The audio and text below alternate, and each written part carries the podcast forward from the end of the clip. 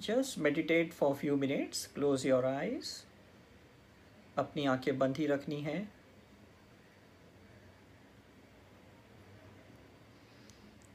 लंबी गहरी साँसें लेनी है और छोड़नी है।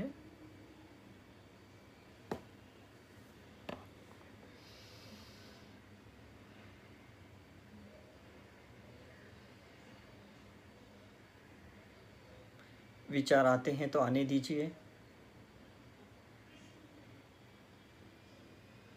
thoughts are like clouds let them come let them go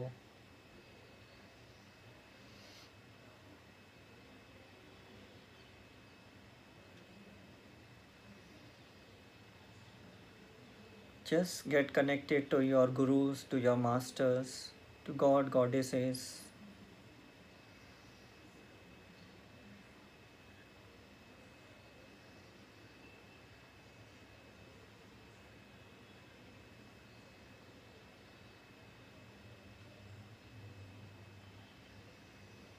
relax your mind.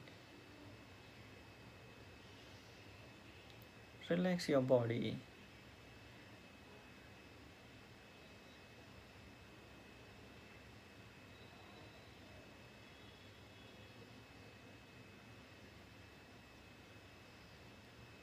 Just be aware about your breath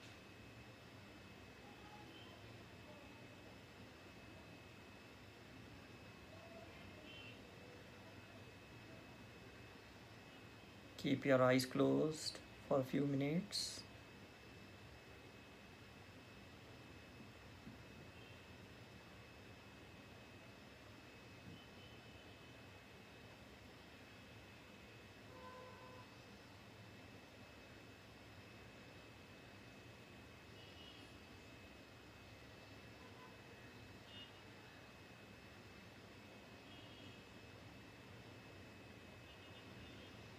Focus on your inhalation and exhalation. सारा ध्यान सिर्फ़ सांसों के ऊपर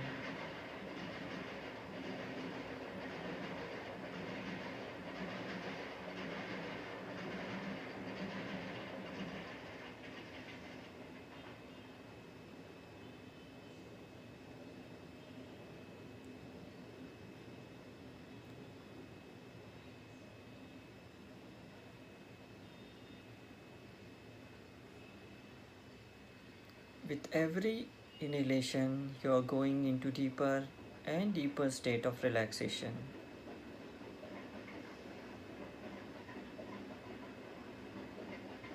हर सांस लेते हुए आप और ध्यान की गहराई अवस्था में जा रहे हो अपने शरीर को पूरा ढीला छोड़ दें loosen your body.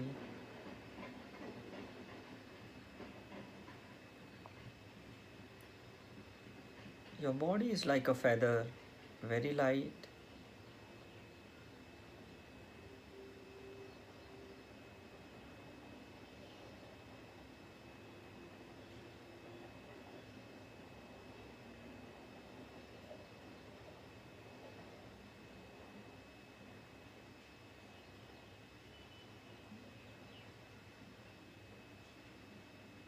the more you relax the more you are into deeper state of meditation.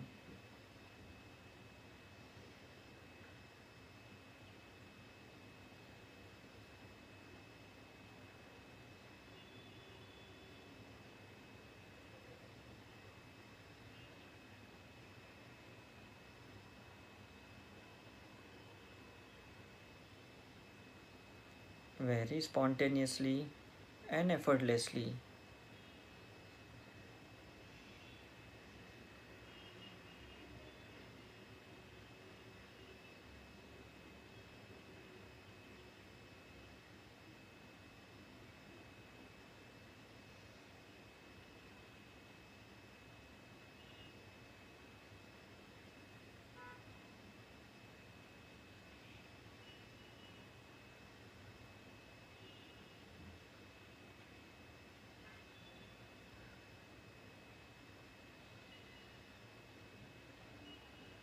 nothing to imagine, nothing to visualize.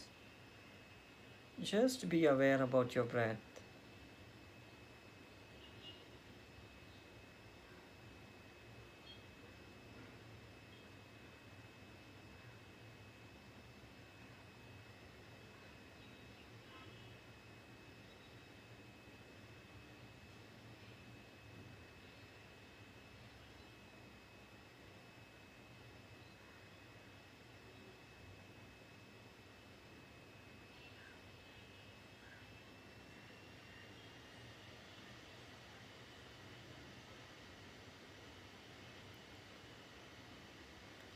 Just be aware.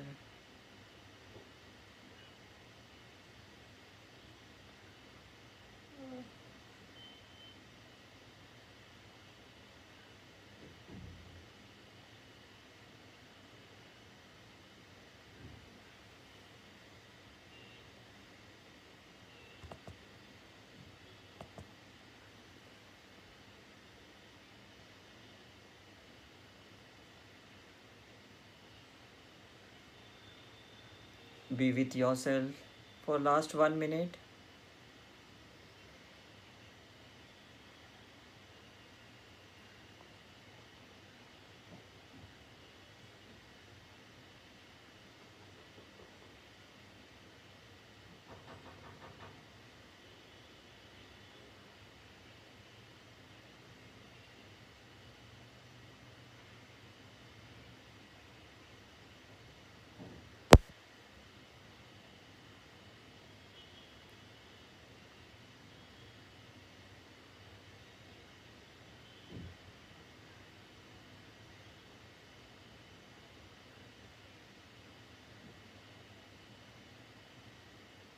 आखिरी के तीस सेकेंड अपने साथ रहना है। Be with your breath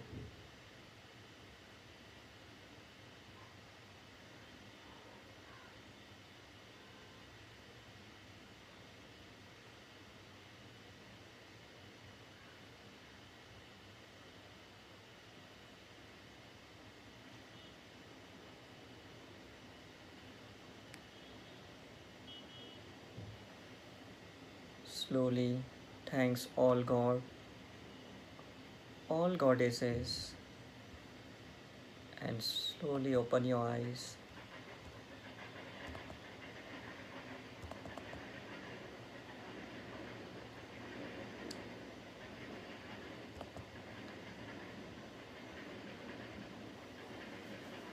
So, welcome once again back. I hope everyone enjoyed Good.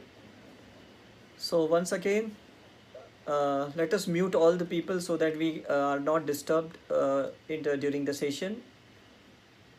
कुछ समय के लिए हम पूरी तरह से आज इस नए साइंस को समझने की कोशिश करेंगे बहुत से लोग काफ़ी सालों से स्पिरिचुअलिटी में हैं मैंने भी 92 में जब मैं सेकेंड ईयर मेडिकल स्टूडेंट था मैंने नेचर की और योगा और डायनेमिक मेडिटेशन चक्र मेडिटेशन ये छोटी छोटी तीन चार चीज़ें सीखी और मैंने कैंसर के कैंप किए थे residential retreat sixty cancer patients का एक महीने के लिए।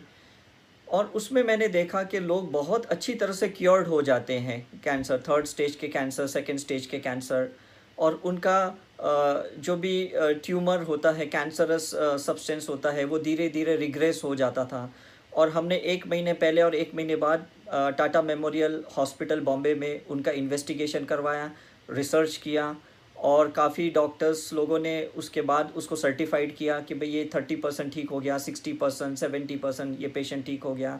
हमने प्रेस कॉन्फ्रेंस रखी, हमने सारे डॉक्टर्स को बुलाए पेशेंट्स को भी बुलाया एक ही स्टेज पे और ये मेरी स्टार्टिंग ऑफ़ द जर्नी थी जब मैं सेकेंड ईयर मेडिकल स्टूडेंट था। तभी मेरे भाई ने फाइनल एमबीबीएस कंप्लीट किया था और हमने दिल्ली के एक कैंसर स्पेशलिस्ट और नेचर के और डॉक्टर के साथ में तीनों ने मिल के हमने ये रिट्रीट ऑर्गेनाइज़ की थी।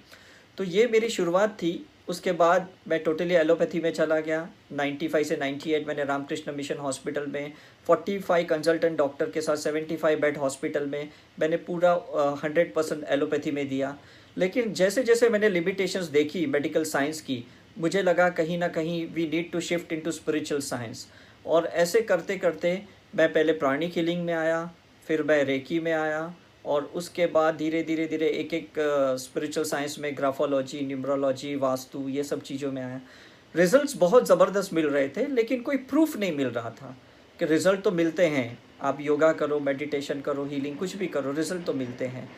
तो ये प्रूफ कैसे मिले? बिकॉज़ मेडिकल साइंस के पास ऐसा कोई इक्विपमेंट नहीं था जिससे हम प्रूव कर सकें कि ये सही में रिज़ल्ट देता है करके। तो धीरे धीरे मुझे पता चला कि और साइंस है, जिससे हम प्रूव कर सकते हैं कि ये किस तरह से डिफरेंसेस लाता है। तो पहले तो यहाँ पे आपको स्लाइड में दिख रही है कि हमारी मेडिकल साइंस की investigation X-ray CT scan MRI sonography can you see the slide या वेरी गुड और दूसरे साइड पे आप देख सकते हो जो हमने रिसर्च शुरू की थी PIP poly contrast interference photography London based ये साइंस थी। और मैंने पहले दो साल तक मैंने और की रिसर्च की, फिर तीन साल मैंने पीएचडी किया। और धीरे धीरे मुझे पता चला कि काफ़ी ऐसे इक्विपमेंट है जिसके ज़रिए हम स्पिरिचुअलिटी के ऊपर रिसर्च कर सकते हैं। तो ये कुछ इक्विपमेंट आपको यहाँ दिख रहे हैं। एक छोटा सा मोबाइल जितना डिवाइस है जिसको ई एस एम कहते हैं इलेक्ट्रो स्पेक्ट्रल मेज़रमेंट जिससे हम चक्र के ऑसिलेशंस को चेक कर सकते हैं कि हमारे क्राउन चक्र से रूट चक्र कितनी फ्रीक्वेंसी में ये घूमते हैं। ये हम उस मशीन से चेक कर सकते हैं।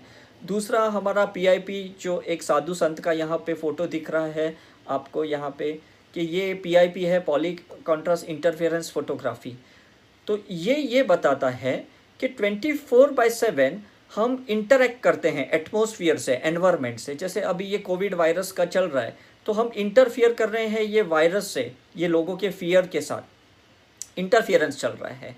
मतलब हमारी body twenty four by seven environment से मतलब पंच महाभूता जिससे हम बने हैं, और पंच महाभूता जो बाहर का एनवायरमेंट है, उस दोनों का एक इंटरेक्शन चल रहा है।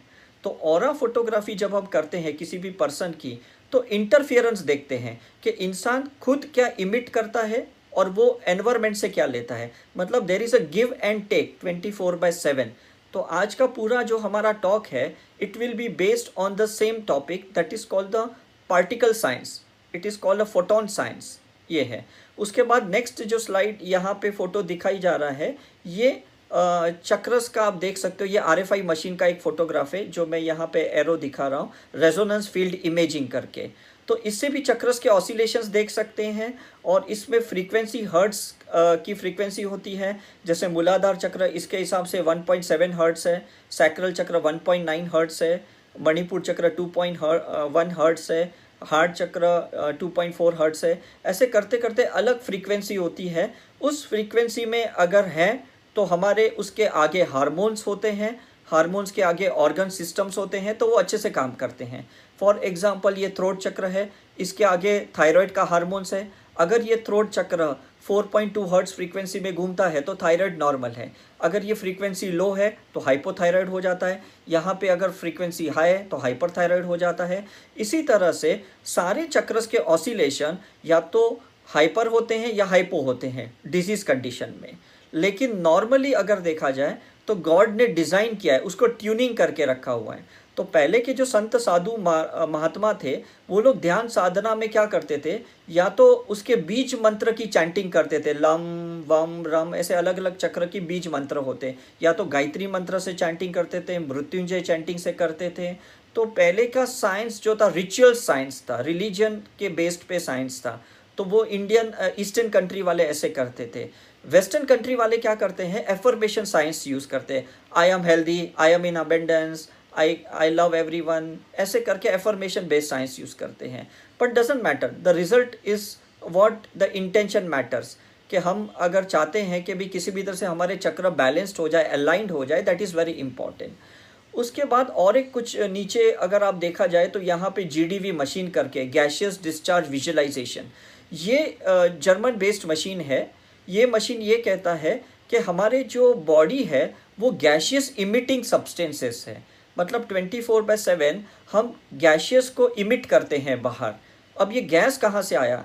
हमें सॉलिड बॉडी पता थी बोन्स मसल्स ऑर्गन सिस्टम्स ये सब सॉलिड बॉडी हमें पता है स्ट्रक्चरल बॉडी हमें पता है लिक्विड बॉडी भी हमें पता है। लिक्विड बॉडी का मतलब क्या है? कि हमारे अंदर ब्लड है लिम्फेटिक सिस्टम है, ये लिक्विड बॉडी भी पता है। तो मेडिकल साइंस ये दो साइंस पे बेस्ड है। फ़िज़िकल साइंस मतलब solid science and liquid science तो हम हमारी ब्लड टेस्टिंग करवाते हैं यूरिन टेस्टिंग करवाते हैं या हमारा एक्सरे सोनोग्राफी करवाते हैं, ये दो टेस्टिंग करवाते हैं। मेडिकल साइंस ने कभी भी गैशियस स्टेट को कभी इम्पोर्टेंस नहीं दिया, क्योंकि गैशियस स्टेट के लिए उनके पास कोई इक्विपमेंट नहीं था, कोई मेज़रमेंट सब्सटेंसेस नहीं थे। स्पिरिचुअल साइंस ने उसी चीज़ को पिकअप किया।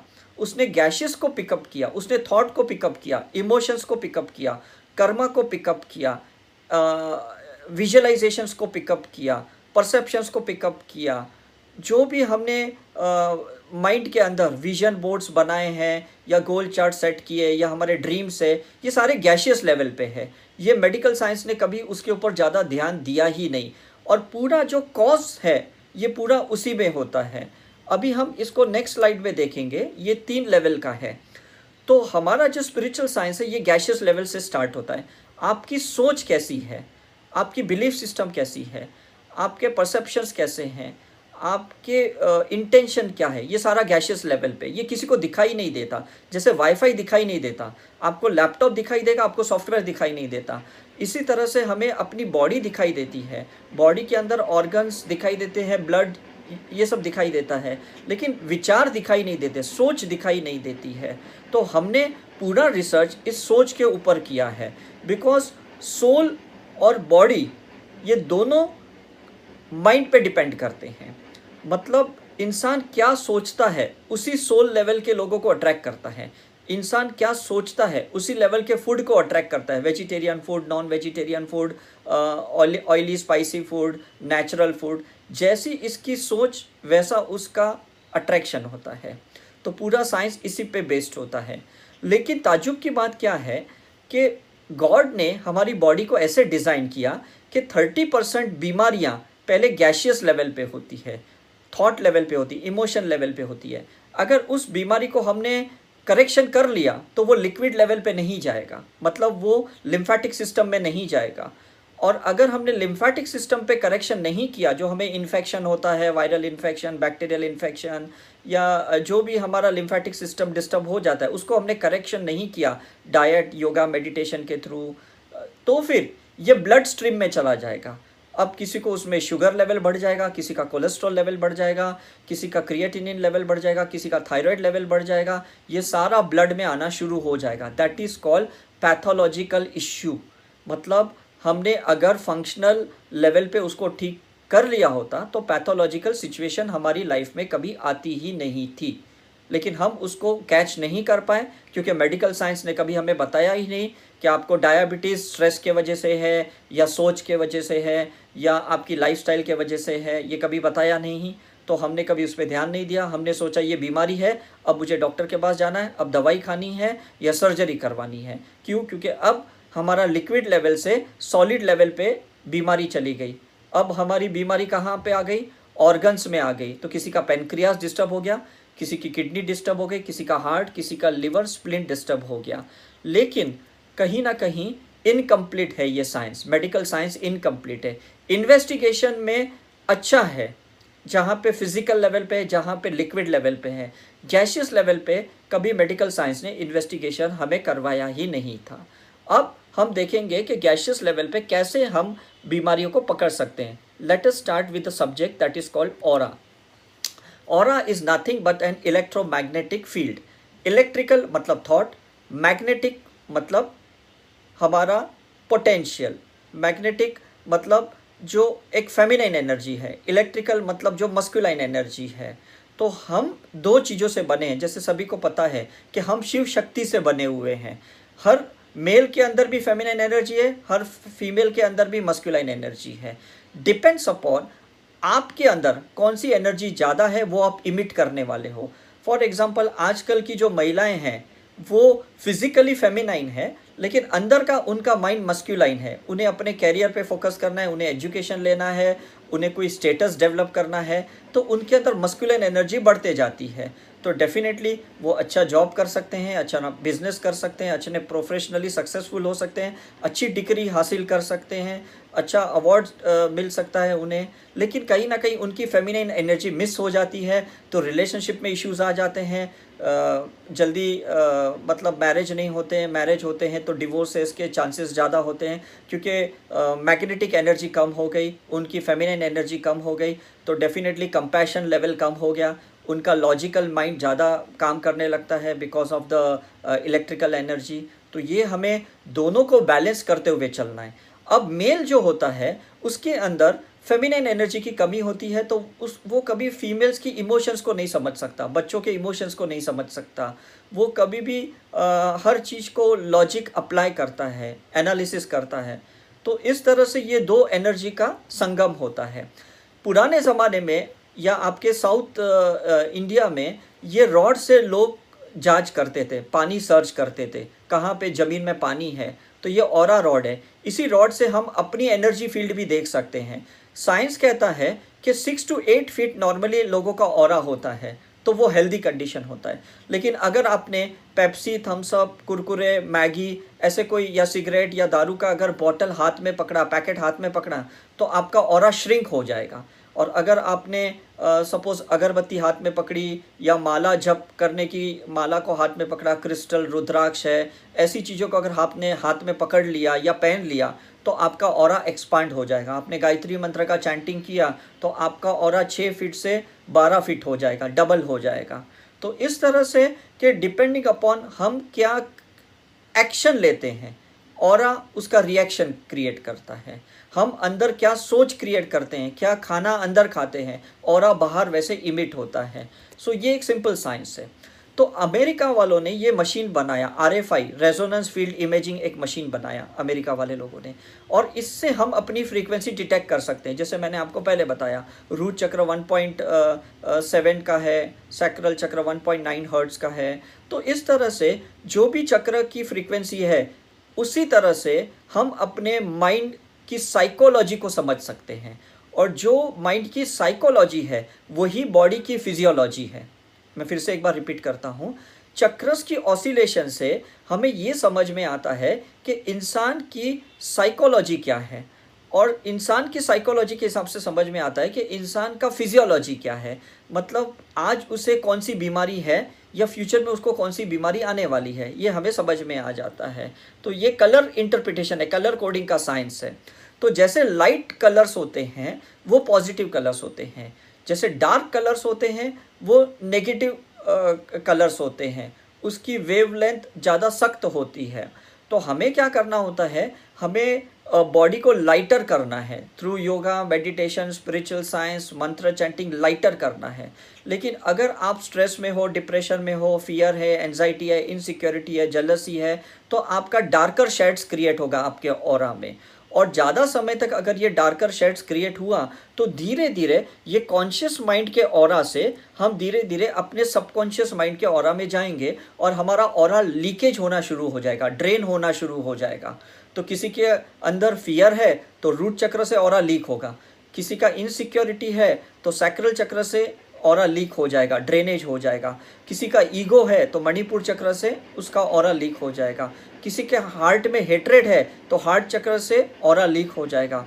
कुछ गलत शब्द का अगर आपने इस्तेमाल किया तो थ्रोट चक्र से आपका और लीकेज हो जाएगा। नेगेटिव सोच रखी तो आग्नेय चक्र से आपका और लीकेज ड्रेनेज हो जाएगा। और अगर आप स्पिरिचुअलिटी को नहीं मानते हो गॉड गॉडेसेस गुरु पे आपको फेथ नहीं है तो क्राउन चक्र से आपका और लीकेज हो जाएगा। जहाँ पे भी आपका और लीक हुआ ड्रेन हुआ, वहीं से आप बैक्टीरिया वायरस को एंट्री दे देते हो। वहीं से वो अंदर एंटर होता है। दूसरों की सोच भी, नकारात्मक सोच भी वहीं एंटर होगी। लेकिन अगर आपकी औरिक फ़ील्ड कंप्लीट है, कहीं पे कोई आपका नेगेटिव सोच नहीं है तो आपकी ये आप सेकेंड इमेज में देखते हो, या मेडिटेशन या स्पिरिचुअल साइंस को प्रैक्टिस करते हो तो यहाँ पे कंप्लीट है, यहाँ पे कोई ड्रेनेज नहीं है। ये पूरी तरह से एक हॉलो साइंस है। तो इस तरह से हमारा और कंप्लीट होना चाहिए। मतलब एक सर्कुलर होना चाहिए या ओवल शेप का होना चाहिए। कहीं पे भी लीकेज ड्रेनेजेस नहीं होने चाहिए। अब यहाँ पे आप एक इमेज देखते हो, जहाँ पे आपको अलग अलग कलर्स दिखाई देते हैं। अब हमें सबको चक्रस के कलर पता है कि रूट चक्र रेड कलर का है सैक्रल चक्र ऑरेंज कलर का है, मणिपुर चक्र येलो कलर का, ये सारे कलर्स हमें पता है। इसी कलर के आधार पे हम इस और की इंटरप्रिटेशन कर सकते हैं। फॉर एग्ज़ाम्पल यहाँ पे जो इमेज है, इस पर येलो एनर्जी ज़्यादा है मतलब इसमें पैशन ज़्यादा है। दूसरे महिला के यहाँ पे आप देखोगे कि इसके सर के ऊपर स्काई ब्लू कलर एनर्जी ज़्यादा है या ग्रीन कलर जी एनर्जी ज़्यादा है। मतलब इसमें वोकल कैपेबिलिटी अच्छी है, उसकी हीलिंग पोटेंशियलिटी ज़्यादा है। लेकिन सेम टाइम पे इसके लेग पे देखोगे तो रेडिश ब्राउनिश कलर ज़्यादा है। मतलब उसका मूलाधार चक्र बहुत डिस्टर्ब है। उसके कार्मिक इश्यूज़ ज़्यादा है। तो हर बॉडी के पार्ट पे या हर चक्र के लेवल पे हम कलर्स को देखते हैं। तो it is a radiological science मुझे भी तीन साल लगे जब मैंने पीएचडी की, तब मुझे पता चला कि इसको रीड कैसे करना। Right side of the body जो होता है, वो हमारे पास्ट का और होता है। Left side of the body जो हमारे होता है, वो फ्यूचर का और होता है। और सेंटर ऑफ़ द बॉडी जो है, वो हमारा प्रेजेंट का और होता है।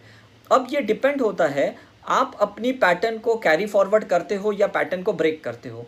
95 परसेंट लोग अपनी पैटर्न को सेम रखते हैं। कोई अपनी सोच में बदलाव नहीं लाते हैं, कोई रूटीन में बदलाव नहीं लाते, खाना, पीना, सोना, उठना, काम करना सेम रखते हैं। तो उनकी और सेम ही रहेगी पास्ट की भी सेम प्रेजेंट की भी सेम फ्यूचर की भी सेम लेकिन कुछ लोग होते हैं फाइव परसेंट लोग, जो स्पिरिचुअल प्रैक्टिस करते हैं, जिन्हें हम कहते हैं कि वो शिवा फ्रीक्वेंसी में है। शिवा फ्रीक्वेंसी का मतलब है डिस्ट्रक्शन फ्रीक्वेंसी में है मॉडिफिकेशन में है। वो तैयार है अपनी पैटर्न तोड़ने के लिए, अपनी सोच तोड़ने के लिए। तो वो कुछ लोग ब्रह्म मुहूर्त में उठ के मेडिटेशन करते हैं, कुछ लोग योगा करते हैं, कुछ लोग हीलिंग वगैरह करते हैं, कुछ लोग साइकिक सर्जरी करते हैं, कुछ लोग ओम नमः शिवाय का चैंट करते हैं तो भी हम शिवा फ्रीक्वेंसी में आ जाते हैं, हम अपनी ऑरिक फ़ील्ड को ब्रेक करते हैं, अपनी माइंड पैटर्न को ब्रेक करते हैं, अपने और की जो फ़ील्ड है जो सेम रहती है, उसी को हम ब्रेक करते हैं। हम अपनी पेरेंटल पैटर्न को ब्रेक करते हैं। तो ये मॉडिफिकेशन हमें टाइम टाइम पे अपनी लाना है। नहीं लाओगे तो ये पैटर्न सेम रहने वाली है। कोई डिफरेंस नहीं आने वाला। ये इमेज में आप देख सकते हो कि ये बंदा में कोई डिफरेंस नहीं है। इसका राइट right साइड पे भी पेरेंटल इशू था ग्रे और येलोइश कलर था स्काई ब्लू कलर था एग्रेशन था। लेफ़्ट साइड में भी देख सकते हो सेम पैटर्न है। इसमें कोई डिफरेंस ही नहीं आया है। तो ये बंदा ने कभी चेंज ही नहीं किया। एंड एवरी टाइम उसको सेम प्रॉब्लम फेस करने पड़ते थे और उसे लगता था कि भाई नए नए लोग उसके लाइफ में आते हैं और उसको सेम इश्यूज़ से गुजरना पड़ता है।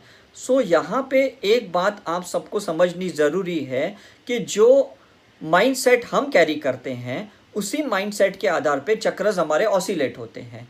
और जो चक्र ऑसिलेट होते हैं घूमते हैं उसी प्रकार से हमारी ऑरिक फ़ील्ड क्रिएट होती है। तो आपने सोच बदली मतलब आपने चक्रस के ऑसिलेशंस को बदला, आपने चक्रस की फ्रीक्वेंसी को बदला।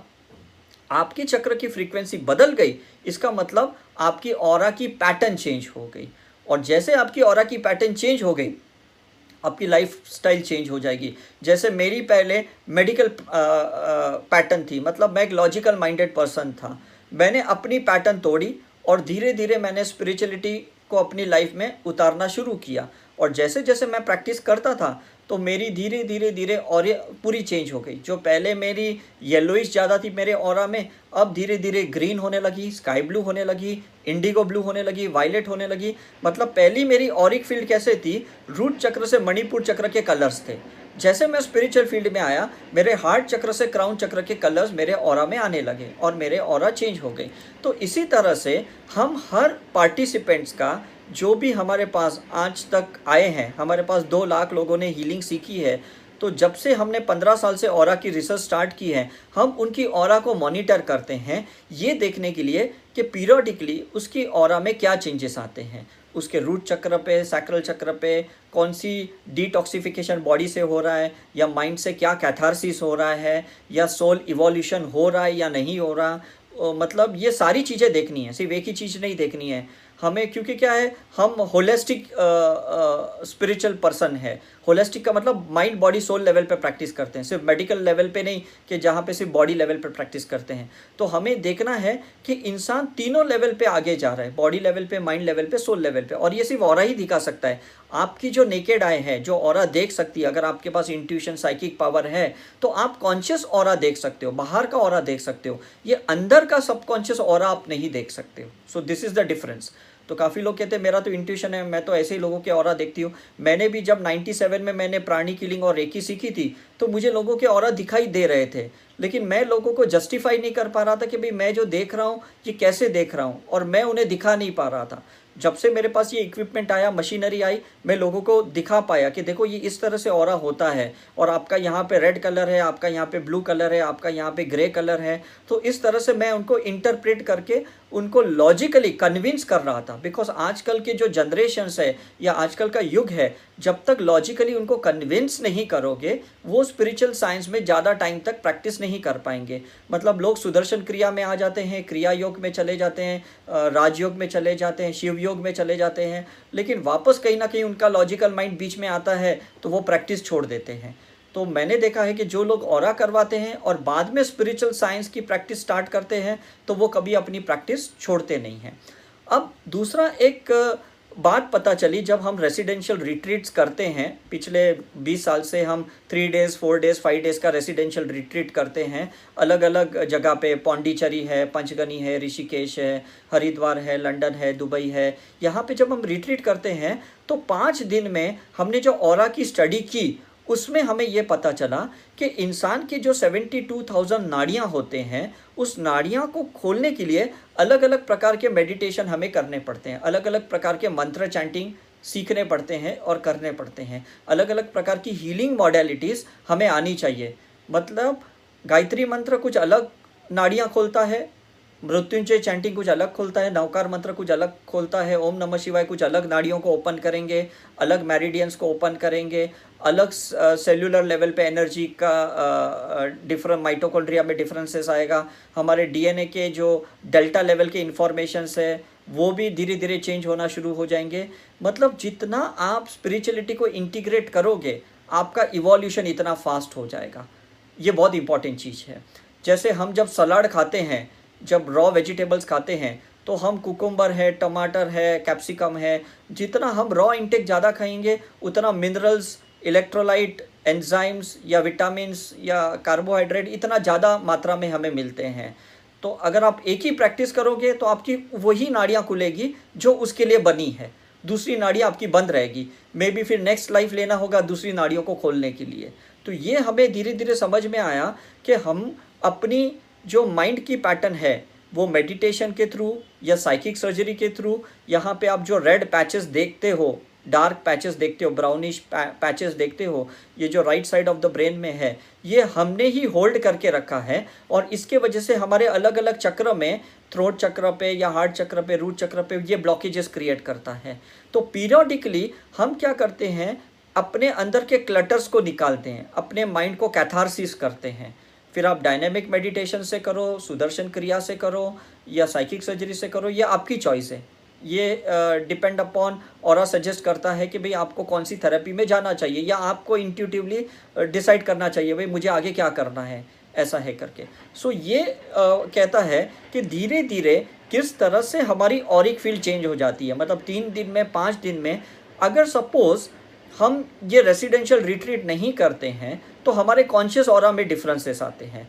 लेकिन अगर हम कोई रेसिडेंशियल रिट्रीट करते हैं, चाहे ओशो की या श्री श्री रविशंकर की या सदगुरु की जो रेसिडेंशियल रिट्रीट्स होती है ब्रह्म कुमारी की या हमारी भी जो भी रिट्रीट्स होती है, उसमें सबकॉन्शियस और अनकॉन्शियस लेवल पे और में डिफरेंसेस आते हैं which is very more important हमें सिर्फ़ अपने कॉन्शियस माइंड को चेंज नहीं करना है, हमें सबकॉन्शियस अनकॉन्शियस को भी चेंज करना है।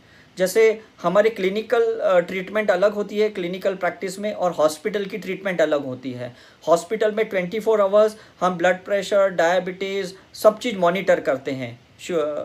तो इसी तरह से रेसिडेंशियल रिट्रीट्स में क्या होता है? हर चीज़ मॉनिटराइज्ड होता है। मतलब आपका मेंटल मॉनिटराइज इमोशनल मॉनिटराइज होता है, आपका पास्ट लाइफ रिग्रेशन होता है, आपके सारे जो फ़ूड हैबिट्स है डाइट है, ये सब कुछ मॉनिटर होता है। तो हमें पता चलता है कि आप गलत कहाँ पे जा रहे हो। तो ये रेसिडेंशियल रिट्रीट का फ़ायदा होता है। फिर आप कहीं के भी अटेंड करो। मैंने 40 रिट्रीट्स दूसरों की अटेंड की है और मैंने 470 रिट्रीट अपनी खुद की ऑर्गेनाइज़ की है।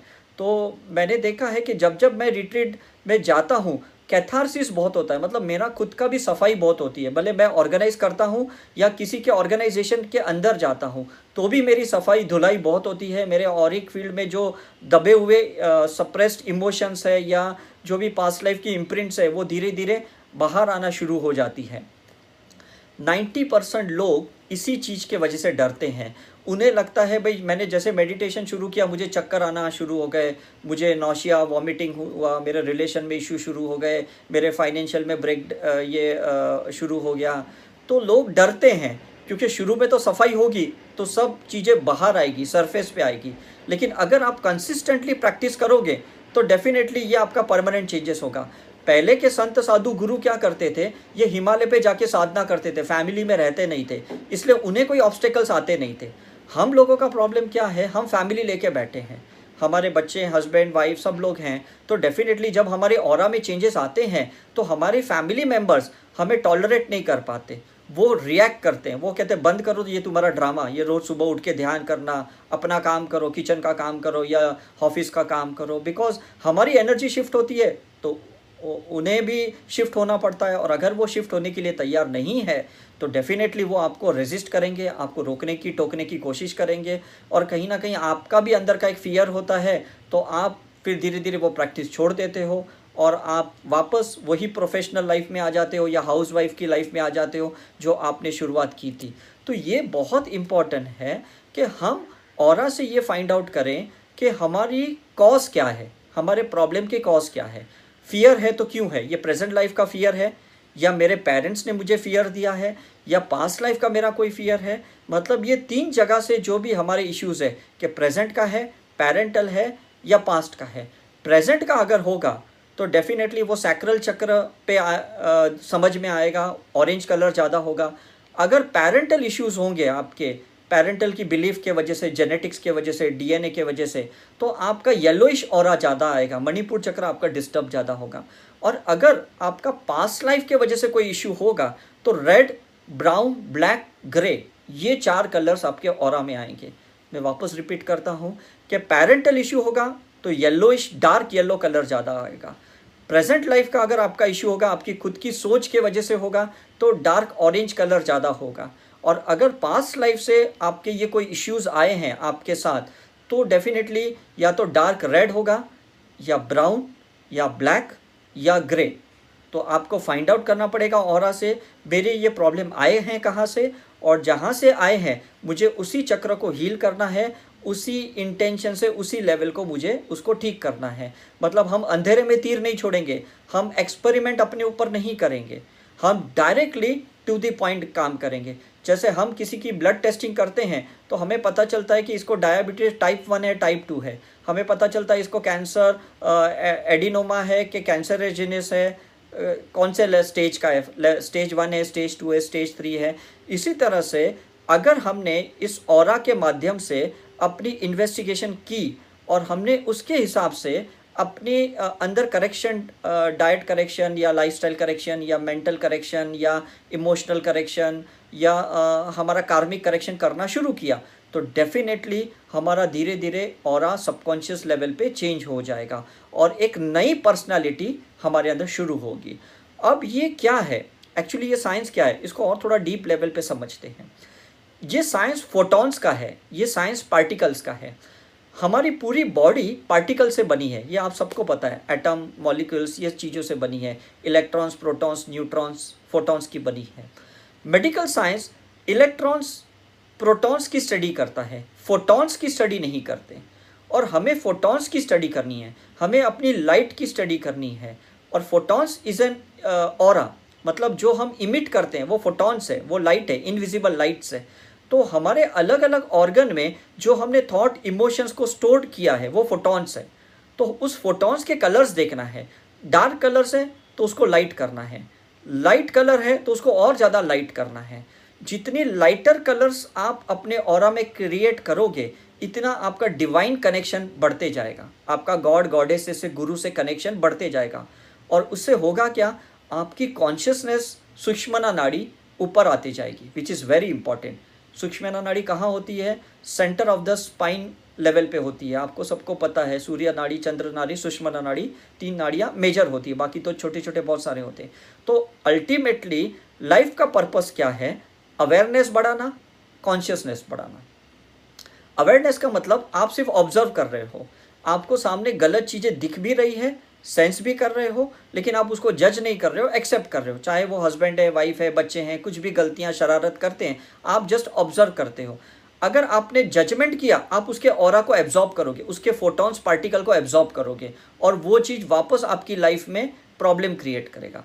लेकिन आपने सिर्फ़ ऑब्ज़र्व किया, जैसे हम डॉक्टर्स लोग पेशेंट को ऑब्ज़र्व करते हैं, हम उनके इमोशंस में एंटर नहीं होते, हम जजमेंट नहीं बनते कि देखो बहुत दारू पिया ना, इसलिए इसका लिवर सिरोसिस हो गया। हम कहते ठीक है, इसने अपनी शौक से, आदत से पिया और उसके वजह से ये पैथोलॉजिकल सर्कमस्टेंसेस क्रिएट हो गए so we are not emotional for हम रिपोर्ट्स देखते हैं, हम ट्रीटमेंट करते हैं। तो हमें वो अफेक्ट नहीं होता। समझ में आ रहा है? तो आपको भी कैसा है, किसी भी पर्सन को सिर्फ़ ऑब्ज़र्व करना है, चाहे हस्बैंड है वाइफ है, उसका जो भी कुछ इश्यूज़ चल रहे हैं, उसके पर्सनल लाइफ में, उसके फोटॉन्स को एब्जॉर्ब नहीं करना। मैंने स्टार्टिंग ऑफ़ द टॉक में क्या कहा था? ट्वेंटी फोर बाय सेवन हमारा एनवायरमेंटल एक्सचेंज हो रहा है। अब आपको समझ में आता है, ये पिक्चर में आप देख सकते हो, ये दो पर्सन है, ये एक दूसरे की एनर्जी को एब्जॉर्ब कर रहे हैं। तो एक पर्सन सामने वाले की नेगेटिव को एब्जॉर्ब कर रहा है, दूसरा पर्सन सिर्फ़ उसको ऑब्ज़र्व कर रहा है, वो उसका कोई एब्जॉर्प्शन नहीं कर रहा। तो हमें एब्जॉर्प्शन से ऑब्जर्वेशन पे आना है। ये हमारी स्पिरिचुअल प्रैक्टिस पे निर्भर होता है। आप जितनी ज़्यादा स्पिरिचुअल प्रैक्टिस करोगे आप सिर्फ़ ऑब्ज़र्व करोगे। जो भी बड़े बड़े संत साधु है चाहे वो आ, सिस्टर शिवानी है या श्री श्री रविशंकर है सदगुरु हैं ये सारे लोगों के क्या है शिवयोग के गुरु हैं ये लोगों के इंट्यूशन पावर बहुत होता है साइकिक पावर बहुत होता है लेकिन ये सिर्फ़ ऑब्ज़र्व करते हैं ये किसी की नेगेटिव एनर्जी को एब्जॉर्ब नहीं करते। लेकिन कुछ लोग ने अगर एब्जॉर्ब गलती से कर लिया तो उनको भी फिर बीमारियाँ शुरू हो जाती है। उनको भी cancer, diabetes, blood pressure, fibroid, cyst, ये शुरू हो जाते हैं। मतलब ऐसा मत समझे कि सिर्फ़ आप लोग ही डेंजर जोन में है। ये लोग हमसे भी ज़्यादा डेंजर जोन में है बिकॉज़ हम तो फैमिली के पाँच दस लोगों को मिलते हैं। ये लोग तो रोज़ हज़ार लोगों को मिलते हैं और लाखों लोग इन, इन्हें याद करते हैं। मतलब लाखों लोग इनके कॉर्ड से कनेक्ट होते हैं, इनके फोटॉन्स में एंटर होते हैं, इनके और में एंटर होते हैं। इसलिए वो जल्दी किसी को दर्शन नहीं देते।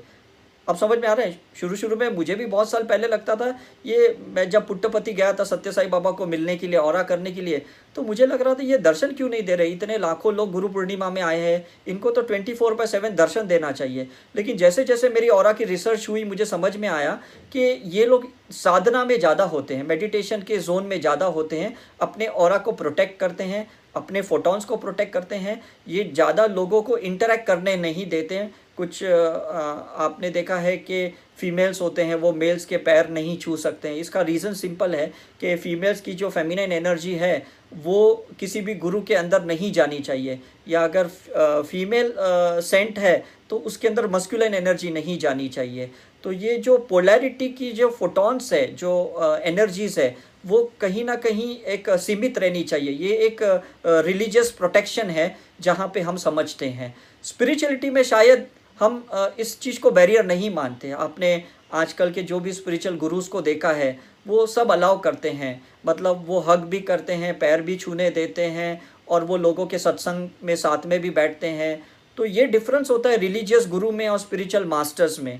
तो इट डिपेंड्स अपॉन कि आप कौन सी कॉन्शियसनेस लेके बैठे हो, वो आपका माइंडसेट होता है और उसी बेसिस पे आप चलते हो। So this is very important because और हर चीज़ बताएगा। आपके अंदर क्या है? आपका इमोशंस पैटर्न क्या है? आपका थॉट पैटर्न क्या है? आपकी लाइफस्टाइल क्या है? आप पास लाइफ से क्या कार्मिक लेके आए हो? आपने लाइफ बिटवीन लाइफ जो आपकी सोल इम्प्रिंट बनाई है, वो आपने क्या चार्ट बना क्या है मतलब आपको कौन से रिलीजन में जाना है? कौन से पेरेंट्स आपने सिलेक्ट करना है?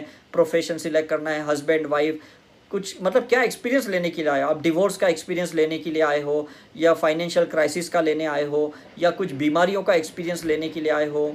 तो शायद हो सकता है आप डॉक्टर बन जाओगे, या कहीं पे आप जजमेंट का एक्सपीरियंस लेने के लिए आए हो तो हो सकता है कि आप वकील बनोगे। तो जो भी आपने लाइफ बिटवीन लाइफ डिसाइड किया कि भाई अभी मुझे नेक्स्ट लाइफ में तो ये ये चीज़ों का एक्सपीरियंस लेना है। जैसे हम रेस्टोरेंट में जाते हैं, हम पहले सोच के आते हैं कि भाई आज मुझे पंजाबी डिश खानी है, आज साउथ इंडियन डिश खानी है। तो डेफिनेटली आप वही ऑर्डर करते हो और जो ऑर्डर करते हो वो आपको सर्व करता है। दैट इज़ कॉल्ड तथास्तु तो गॉड कभी भी इंटरफियर नहीं करने वाला। आपने जो भी life between life pure consciousness में जो भी डिसीज़न आपने लिया तो भगवान ने आपको उसी तरह से सब कुछ एक प्लेटफॉर्म नेटवर्क क्रिएट करके दिया है। अब आप भूल गए हो कि ये जो भी आपके साथ लाइफ में हो रहा है, ये आपने अपने ही तरीके से इसको डिसाइड किया था। आपके ब्लूप्रिंट में आपने ही ये डिसाइड किया था। फॉर एग्जांपल मैं कोई मकान देखने जाता हूँ जहाँ पे कंस्ट्रक्शन चल रहा है और मैंने उसको बोल दिया, भाई यहाँ मुझे टॉयलेट चाहिए किचन चाहिए बेडरूम चाहिए हॉल चाहिए। और वो कहता है, भाई, एक साल के बाद आओ, हम आपको पोजीशन देंगे. एक साल के बाद जब मुझे घर देते हैं तो मैं कहता हूँ, अरे, ये टॉयलेट यहाँ कहाँ बना दिया? ये तो साउथ वेस्ट में आता है, अब तो ये वास्तु डिफेक्ट है। तो वो कहेगा, भाई, आपने जैसे बोला, मैंने आपको वैसे ही घर दिया। अब तब मेरे पास वास्तु का नॉलेज नहीं था तो तब मैंने ऐसे ही कह दिया। अब उसके बाद मुझे वास्तु का नॉलेज आया तो अब मैं पैनिक हो गया। तो यही प्रॉब्लम होता है कि जब प्योर कॉन्शियसनेस होती है, तब हम कोई भी डिसीज़न ले लेते हैं, सोचते चलो, कोई प्रॉब्लम नहीं। और जब हम लाइफ में आ जाते बर्थ लेते हैं, हमारी कॉन्शियसनेस ड्रॉप हो जाती है, तब हम जजमेंटल हो जाते हैं। कुछ पेरेंटल बिलीफ के वजह से तो कुछ अपने लाइफ एक्सपीरियंस के वजह से, तब हम पैनिक होते कि ये मेरे साथ क्यों हो रहा है? मुझे ऐसा हस्बैंड क्यों मिला? मुझे ऐसी वाइफ क्यों मिली? मुझे ऐसी गरीबी क्यों मिली? मुझे ऐसे प्रोफेशन क्यों मिला? हम भूल गए हैं, ये ऑर्डर हमने ही किया था। हमें जब भी life between life seventy two hours God के साथ वन टू वन इंटरेक्शन करने के लिए समय मिला था, तब हमने ही कहा था, भाई, मुझे ये ये चीज़ों का एक्सपीरियंस नेक्स्ट लाइफ में लेना है। So I want each and every person to understand your own और आप जितनी ज़्यादा साधना करोगे मेडिटेशन करोगे, जितने ज़्यादा सत्संग अटेंड करोगे, जितनी ज़्यादा स्पिरिचुअल साइंसेस में डीपर लेवल पे जाओगे, आप अपने फोटोन्स को रीड करना सीख लोगे। हमें दुनिया में किसी को सीखना नहीं है, किसी को समझना नहीं है। हम आए हैं सिर्फ़ अपने आप को समझने के लिए। अपना होमवर्क क्या है वो समझने के लिए। अपना अनहील्ड पार्ट क्या है वो समझने के लिए। और जैसे जैसे हमने अपने पे काम करना शुरू कर दिया, हमारा इवोल्यूशन बहुत फास्ट हो जाएगा। जीसस के जैसे, बुद्धा के जैसे, महावीर के जैसे, गुरु नानक के जैसे, उन्होंने सभी ने खुद पे काम किया। उन्होंने दुनिया पे किसी पे काम नहीं किया। तो latest today create an intention that we have to work on ourselves. We don't have to uh, point anyone. We don't have to judge anyone. हम आज के बाद किसी को कोई जज नहीं करेंगे और किसी को ज़्यादा सलाह सूचना नहीं देंगे। बिकॉज़ हर इंसान अपना कुछ होमवर्क सीखने के लिए आया है और वो उसी हिसाब से चलेगा। तो जैसे जैसे आप आगे जाओगे आपके जो seven layers of the aura है ये सारे लेयर्स आपके क्लींस होते जाएँगे। आउटर लेयर जो स्पिरिचुअल है वो पहले आपका पॉजिटिव होगा। उसके बाद आपका सिक्स मेंटल लेयर है, वो पॉजिटिव होगा। फिर आपका सिक्स फिफ्थ इमोशनल और है, वो आपका पॉजिटिव होगा। और धीरे धीरे ये पॉजिटिविटी आपके अंदर के चार फ़िज़िकल और लेयर में जाएँगे। तब जाके आपके पैरामीटर्स चेंज हो गया आपका कोलेस्ट्रॉल लेवल आपका वेट आपका शुगर लेवल आपका क्रिएटिनिन लेवल बाद में चेंज होगा। लोग क्या सोचते हैं, मैंने योगा स्टार्ट किया, मैंने हीलिंग स्टार्ट की, अब मेरे रिपोर्ट्स में डिफरेंस आना चाहिए। ऐसा पॉसिबल नहीं है। तीन महीने से छः महीने तक पहले बाहर के तीन और में डिफरेंस आता है। उसके बाद आपके फ़िज़िकल अंदर जो चार लेयर होती है, उसमें डिफरेंसेस आना शुरू होता है। तब तक आपको पेशेंस रखना होगा, तब तक आपको कंसिस्टेंटली प्रैक्टिस करनी पड़ेगी। उसके बाद आपके ब्लड रिपोर्ट में चेंजेस आएँगे और आपके वेट में चेंजेस आएँगे, आपके हार्मोनल चेंजेस आएँगे, आपके सारे पैरामीटर्स में धीरे धीरे आपको उसके डिफरेंसेस दिखना शुरू कर देंगे। हम नॉर्मली मेडिकल साइंस की साइकोलॉजी को लेके चलते हैं कि जैसे मैंने अभी ब्लड प्रेशर की दवाई खाई तो मेरा 200 से 150 ब्लड प्रेशर हो गया। तो इसी तरह से मुझे लगता है मैंने कल योगा किया तो आज शायद मेरा ब्लड प्रेशर कम होना चाहिए। आज मैंने राजयोग शुरू किया तो तीन चार दिन में मेरा शुगर लेवल कंट्रोल होना चाहिए। आज मैंने हीलिंग स्टार्ट की तो पंद्रह बीस दिन में मेरा क्रिएटिनिन लेवल कम होना चाहिए। ऐसा नहीं होगा। ये साइंस को समझने की कोशिश करो। हमारे आउटर लेयर से इनर लेयर तक चेंजेस आना ज़रूरी है। आप डायरेक्ट इनर लेयर में चेंजेस नहीं ला सकते। प्रोवाइडेड आप अगर थीटा लेवल की डेल्टा लेवल की हीलिंग करते हो साइकिक सर्जरी या करुणा हीलिंग ऐसे कोई डीपर लेवल की हीलिंग करोगे या डीपर लेवल के कोई मेडिटेशन करोगे तो बात अलग है। अदरवाइज़ जो भी स्पिरिचुअल साइंसेस है वो सारे अल्फ़ा लेवल पे बेस्ड होती हैं। तो अल्फ़ा लेवल की जब भी आप कोई स्पिरिचुअल साइंस को प्रैक्टिस करते हो तो बीटा लेवल की फ्रीक्वेंसी अल्फ़ा में चली जाती है। मतलब जो आप रेस्टलेस थे अब आप पीस थोड़े थो, थोड़े सेटल हो गए हैं। आप जो पहले फियरफुल थे अब आप फियरलेस हो गए हैं। आप में तो थोड़ा हेटरेट था हेटरेट कम हो गया। ये सारी अल्फ़ा लेवल की हीलिंग मॉडलिटीज़ हैं, जो थोड़े थोड़े चेंजेस हमें लाते हैं, ज़्यादा चेंजेस हमें लाते नहीं हैं। लेकिन जो डीपर लेवल की स्पिरिचुअल प्रैक्टिस है, जैसे हट योगा है, वो भी बहुत डीपर लेवल की योगा है। पतंजलि योगा है क्लासिकल योगा है, ये अल्फ़ा लेवल का है। हट योगा है, ये डीपर लेवल का है। जितने डीपर लेवल की साइंस को आप अपनी लाइफ में उतारते हो, इतने डीपर लेवल की फोटॉन्स को चेंज करोगे ऑरिक फ़ील्ड को चेंज करोगे सॉलिडिटी को चेंज करोगे लिक्विड को चेंज करोगे and that is where you will get the actual result so I hope you have understood the whole science of spirituality आपको अगर कोई क्वेश्चन आंसर पूछने आप पूछ सकते हैं। Otherwise will go for a small meditation and then we can end the programme so before we end अगर कोई क्वेश्चन आंसर्स है तो definitely you can ask I hope you it's clear to you. I hope everyone enjoyed. Good. So so, किसी को कोई question करना है तो आप हैंड uh, रेस कर सकते हैं so we can yeah one minute okay yeah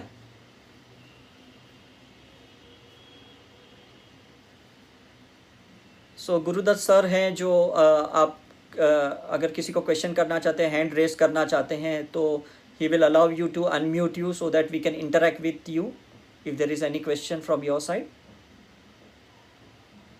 Yeah uh, Veena I think so. Gurudaji you can uh, one minute. Yes Veena you can unmute yourself I think so. Hi yeah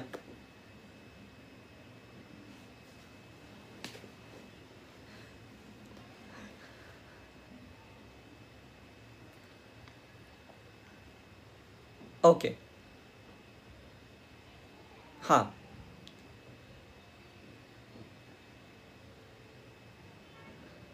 या yeah excellent very good question ये मुझे भी बहुत साल पहले ऐसे लगा कि कोई अगर संत साधु मेरी आ, मुझे ब्लेसिंग देता है या कोई रेकी ग्रैंड मास्टर मेरी हीलिंग करता है तो मुझे सीखने की ज़रूरत क्या है? बस मैं उसी की हीलिंग से ठीक हो जाऊँगा।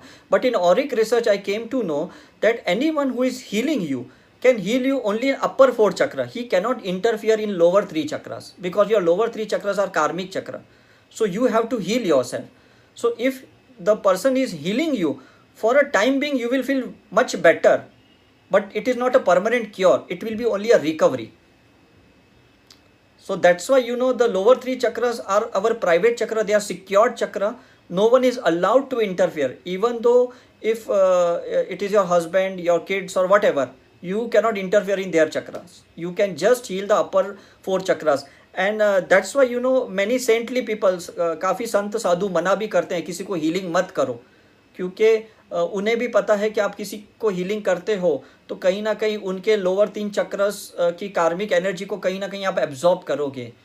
तो ये भी थोड़ा संभालना पड़ता है खुद को प्रोटेक्शन शील्ड डालनी पड़ती है या you can use some crystals so that you are protected from the negative energy you don't absorb their negative energy right and how it works that is very beautiful science uh, that uh, there is a universal cosmic photons all over uh, around us so when the chakras are aligned by some master कोई भी recce grand master आपको attune करता है या प्राणिक healing का master आपको attune करता है ट्यूनिंग करता है आपके चक्रस की अलाइनमेंट करते हैं तो वो एनर्जी अंदर जाती है फॉर एग्ज़ाम्पल आपने घर में एक राउटर को इंस्टॉल किया और जो कंपनी ने इंस्टॉल किया, उसने आपको यूज़र नेम पासवर्ड दे दिया और आपने जैसे उसको डाला, तुरंत आप कोई भी वेबसाइट ओपन कर सकते हो। तो ये रेकी इसी तरह से काम करती है कि हम खुद अपनी करें, किसी पे डिपेंड नहीं हो। Because everything is a karmic reflection जो भी आपका संचेत है, वो प्रारंभ में आ रहा है। And no one else is allowed to interfere in your Sanchet और प्रारंभ Karma. Okay thank you good yeah so और किसी को कोई question you can unmute yourself I think so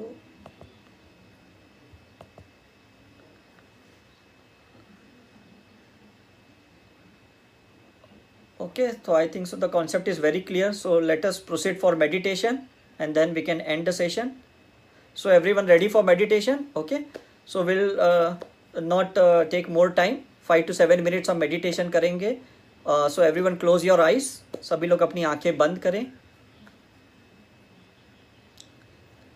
Just surrender to your guru and the master close your eyes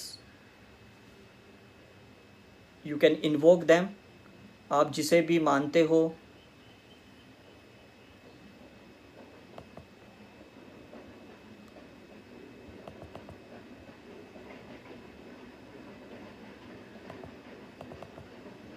yes just focus on your breath.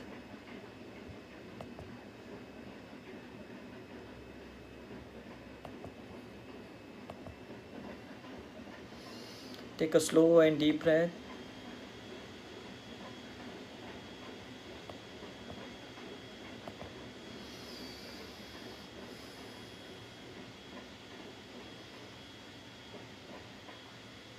Allow your energy to get settled down जो भी अभी आपने knowledge लिया है, उसे acknowledge करें, उसे absorb करें। Let it cross the filter of logical mind and let it enter into your subconscious mind with the grace of God and gurus जो भी आज हमने सीखा है, समझा है, उसको पूरी तरह से अंदर उतरने दीजिए। With every inhalation you are absorbing all those knowledge information whatever you have taken today. With every exhalation you are detoxifying your body.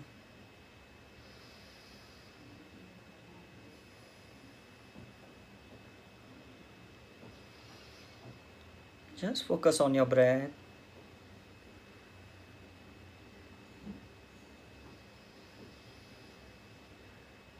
with every inhalation you are absorbing all the knowledge which you have taken today. With every exhalation your mind is doing catharsis removing all the old informations unwanted informations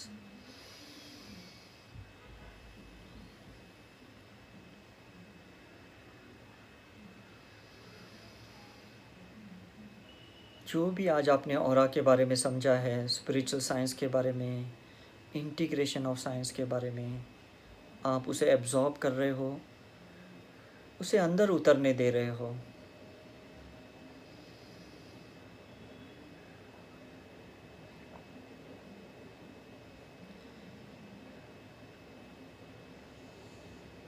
सांस बाहर छोड़ते हुए हम उन सारे पुराने मान्यताओं को निकालेंगे हमारे सारे भ्रम को निकालेंगे अनवांटेड थॉट्स को एक्सेल करेंगे अनवांटेड इमोशंस को एक्सेल करेंगे। Inhale with the white light energy and exhale with the black energy inhale with the white light energy exhale the black light energy the white light energy carries all the divine informations. The black energy carries your own limited mind unwanted thoughts and old experiences of present life and past life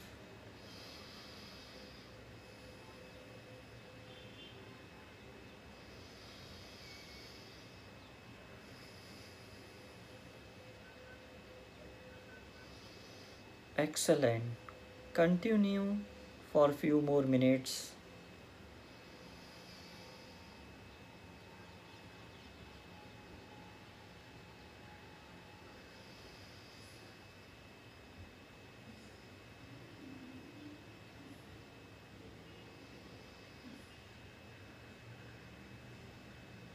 धीरे धीरे आपका शरीर हल्का होते जा रहा है हल्का होते जा रहा है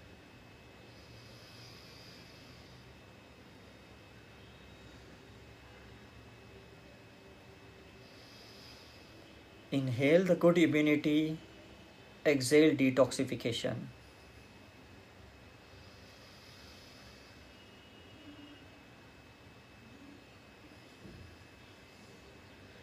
Good immunity is your good aura.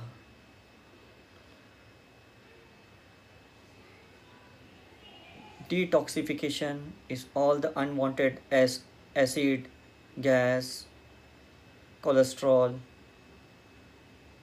all the unwanted chemicals जो भी गलत रसायन हमारे शरीर में है, हम एक्जेल करते हुए आज उसे बाहर निकालेंगे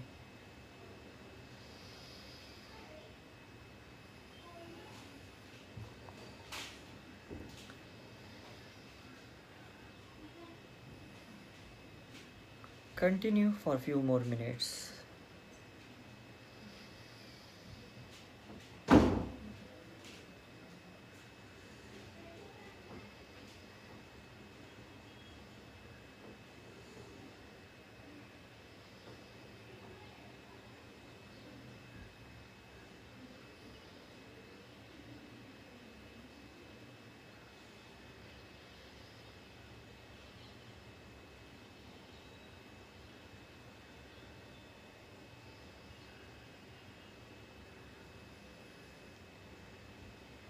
Inhale the divine consciousness of your gurus, of God, goddesses.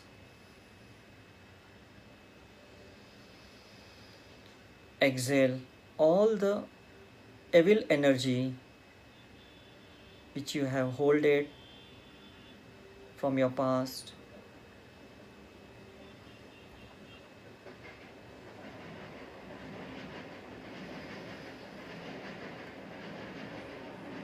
हर सांस लेते हुए हम गुरुओं की, देवी देवताओं की चेतना को अंदर लेंगे और हर सांस बाहर निकालते हुए हम वो सारे एनिमल इंस्टिंक्ट को बाहर निकालेंगे।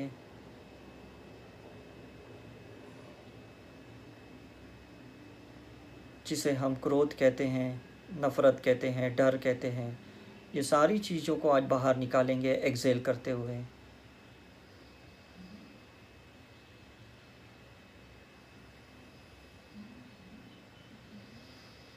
Inhale the peace.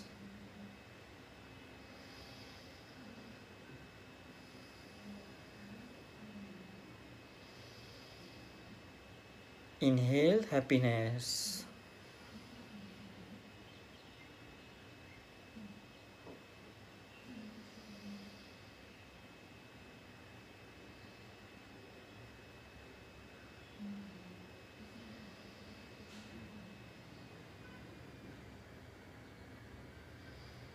Inhale joy.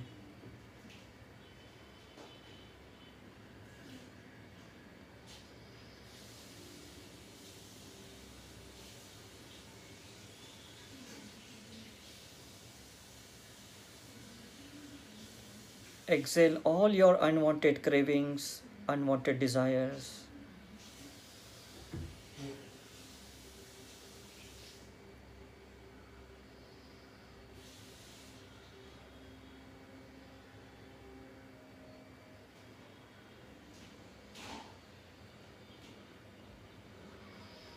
Inhale good relationship with your partner with your family member exhale all the stress worries strain tension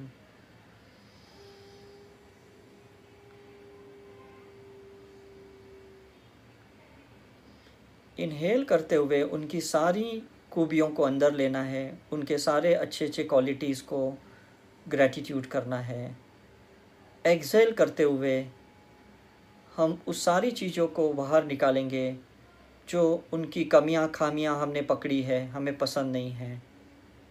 हम आज उसे बाहर निकालेंगे।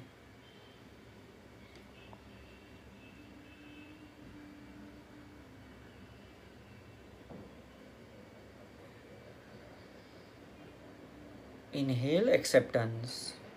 Exhale the resistance.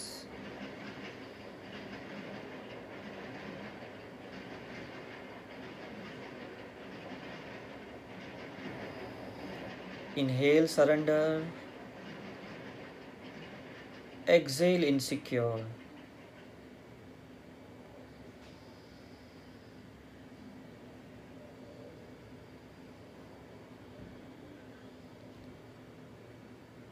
Inhale faith, exhale fear.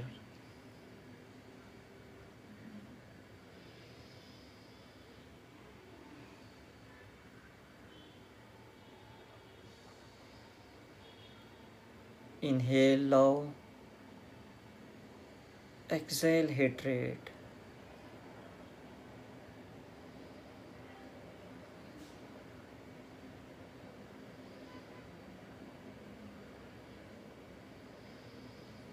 Inhale unconditional service. Exhale expectations. जिन्होंने healing सीखी है, जिन्हें symbols पता हैं, वो इनहेल करते हुए सिंबल्स को अंदर लें और एक्सेल करते हुए कल्पना करें कि जो भी अनचाहे हैं अनवांटेड है, वो सब कुछ बाहर निकल गया है।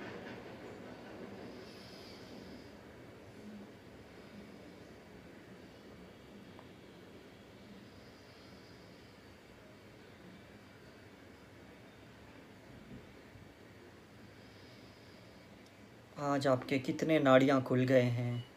आपका माइंड आज कितना रिलैक्स्ड और फ्री हो गया है? आपका और कितना एक्सपांड हो गया है? You can feel the expanded और इन योर हाउस जो एनर्जी आज आपको चाहिए, अपने घर में, अपने फैमिली मेंबर्स में, अपने रिश्तेदारों में, वो सारी एनर्जी आज आपने अपने अंदर क्रिएट कर ली है। आप ट्वेंटी फोर बाय सेवन अब वही एनर्जी इमिट होते जाएगी, जो आप बाहर से एक्सपेक्ट करते हो।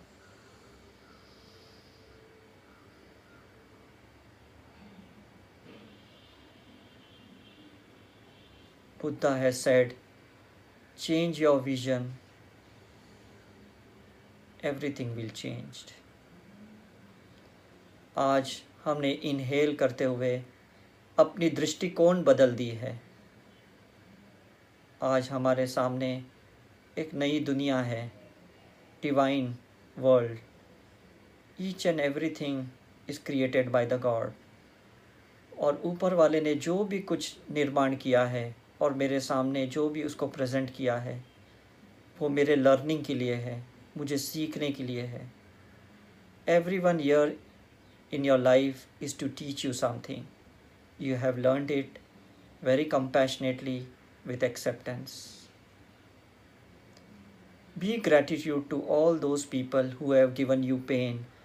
जिसने भी आज आपको दुख दर्द अब तक दिया है उन्हें धन्यवाद करना है उनके वजह से आपको दर्द हुआ दुख हुआ तकलीफ़ हुई और आपने भगवान से गुरुओं से प्रार्थना की प्रेयर की और आज ये सत्य आपके सामने आया है कि ये सब हमें सीखने के लिए, कर्मों को क्लियर करने के लिए, ये हमें सर्व किया गया। ये मेरा अपना सिलेक्शन है, मेरी अपनी चॉइस है। No one is responsible no one has to be blamed today I have changed my belief system subconsciously and I'm always ready to upgrade myself. I am ready to live my rest of the life with awareness. I am ready to live rest of the life to rise my consciousness Sukshmananahari for soul evolution. I am ready to live my life for human service ये संकल्प और intention के साथ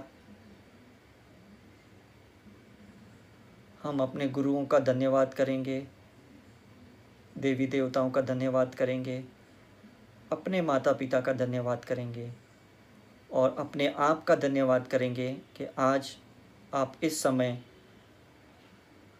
आपने सत्य को स्वीकारा, सत्य सुनने के लिए आप तैयार थे। There is a demand there is a supply from this moment you are ready to start with a new life so say thank you thank you thank you to all the five elements Thank you to the, all the universal cosmic energy. Thank you to all the photons which are inside you. Thank you to all the chakras. Thank you to all the auric layer. Thank you to all the 50 trillion cells in your body who are 24 by 7 working for you, giving you good healthy state of the body. Thank you to the brain for storing all the beautiful information. Thank you for the mind for exploration. Thank you for the superconscious mind for always ready to be get connected to the divine energies. Thank you all the family members who are your major chapters to teach you the important lessons in your life. उनका धन्यवाद करें उनका शुक्रगुजार करें जो आपके जीवन में आए और आने वाले जीवन में आते रहेंगे। Welcome them with beautiful smile welcome them with beautiful unconditional love you are here on the planet Earth just to learn just to observe just to experience the divine creation thank you thank you thank you whenever you are ready slowly come back अपने सामान्य श्वास की प्रतिक्रिया में आ सकते हो। Just be aware about your body aware about your presence whenever you are ready slowly you can open your eyes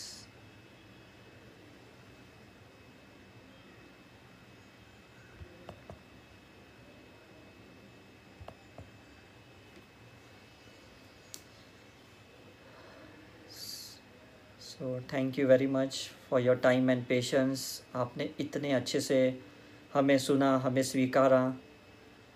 I hope today you have enjoyed a lot and you will apply the same knowledge in your life because the universe starts with you and it ends with you आप आए हो अपने लिए और जाओगे भी अपने लिए। कोई आपके साथ आने नहीं वाला और आपको किसी के साथ जाना नहीं है।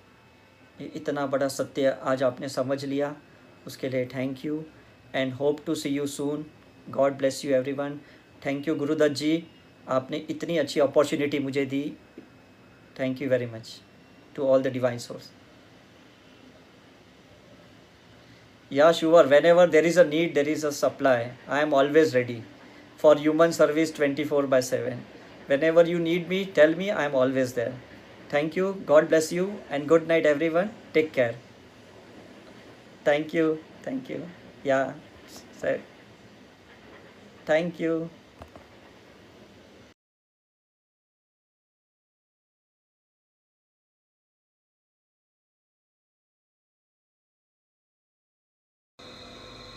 So welcome back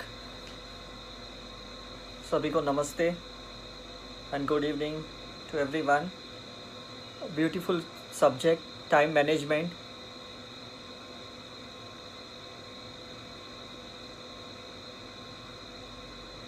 सबसे इंपॉर्टेंट चीज़ जो लाइफ में हमने आज तक समझी है, वो समय है। हम कहते हैं, समय से इंसान का जन्म होता है और समय पे इसकी मृत्यु होती है। लेकिन आजकल हम देखते हैं कि डिलीवरी भी सीजरियन सेक्शन भी हम अपने हिसाब से मन के जो चार्ट होते हैं, जो भी एस्ट्रोलॉजिकल चार्ट अच्छे फेवरेबल होते हैं, उसमें हम सजेस्ट करते हैं डॉक्टर को। मैंने काफ़ी सी सेक्शंस किए हैं पेशेंट्स के। और मृत्यु भी आजकल आप देखते हो कि इंसान जब चाहे अपना सुसाइड कर लेता है या जो भी अपने मर्ज़ी से वो अपनी डेथ को लेके आता है। तो पहले तो लोग ये कहते थे, और जन्म और मृत्यु के बीच का समय हमारे पास है। लेकिन आजकल तो हमने उसे भी कंट्रोल कर लिया बर्थ और डेथ को भी हमने कंट्रोल कर लिया है। तो आज सबसे इंपॉर्टेंट चीज़ यहाँ ये समझनी है कि समय है क्या, और वो किस तरह से हमें कंट्रोल करता है। बहुत ब्यूटीफुल है, क्योंकि हर समय पे कुछ ना कुछ हम सोचते हैं और जो भी हमारे थॉट्स चलते हैं, वो फिफ्टी ट्रिलियन सेल्स के अंदर वही तरंगे जाती है, वही वाइब्रेशंस जाते हैं।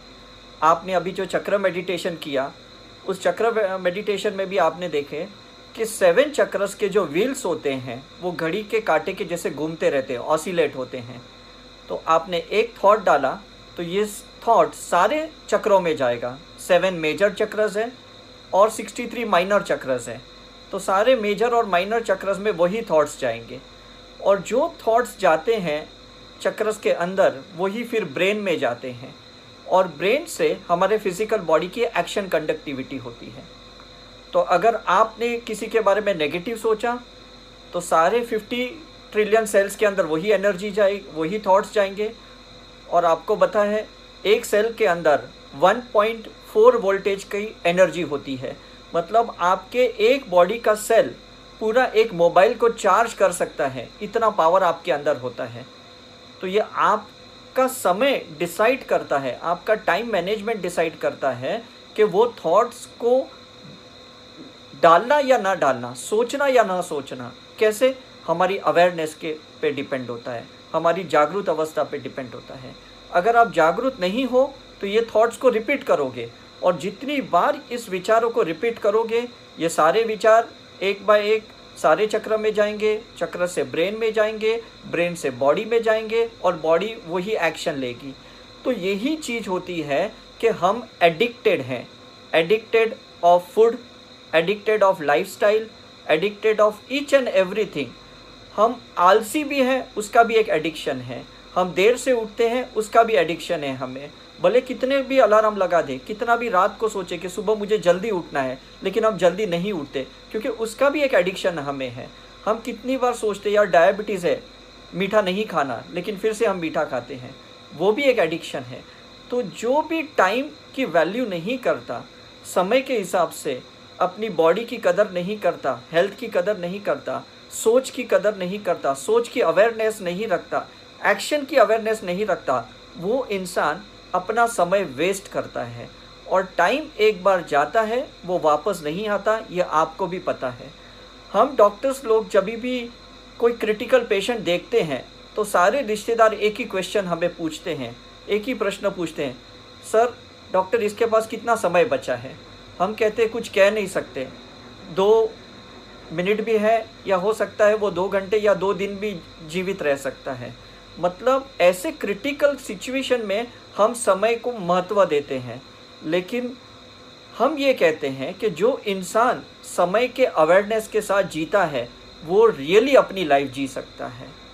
जो इंसान समय के अवेयरनेस के साथ नहीं जीता, वो अपनी लाइफ वेस्ट करता है। और जितनी लाइफ आप वेस्ट करोगे, इतनी लाइफ आपको वापस लेनी पड़ेगी। जैसे बच्चा टेंथ में फेल होता है तो वापस उसे रीअपियर करना पड़ता है और उसको रीअपियर करने के लिए छः महीने वेट करने पड़ते हैं। मतलब अगर उसने पूरे साल में समय का सदुपयोग नहीं किया, पढ़ाई नहीं की तो छः महीने उसके वेस्ट गए। जो इंसान जहाँ जहाँ पे उसने समय वेस्ट किया है, उतना समय की भरपाई उसे ही करनी पड़ती है।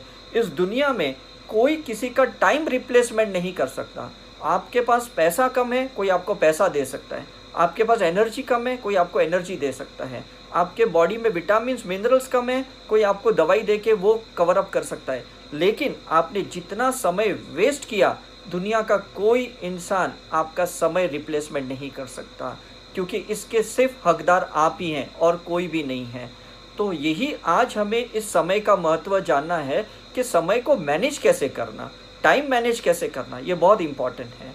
बिकॉज़ अगर आपने टाइम मैनेजमेंट सीख लिया तो समझ लो आपने लाइफ को जीना सीख लिया, और जिसने समय को ही कंट्रोल नहीं किया, और वो बहता गया अपने एडिक्शन में, अपने खाने पीने में, अपने आलसपन में तो समझ लो कि उसने अपनी लाइफ पूरी वेस्ट कर ली, और उसे फिर से एक जन्म लेना पड़ेगा।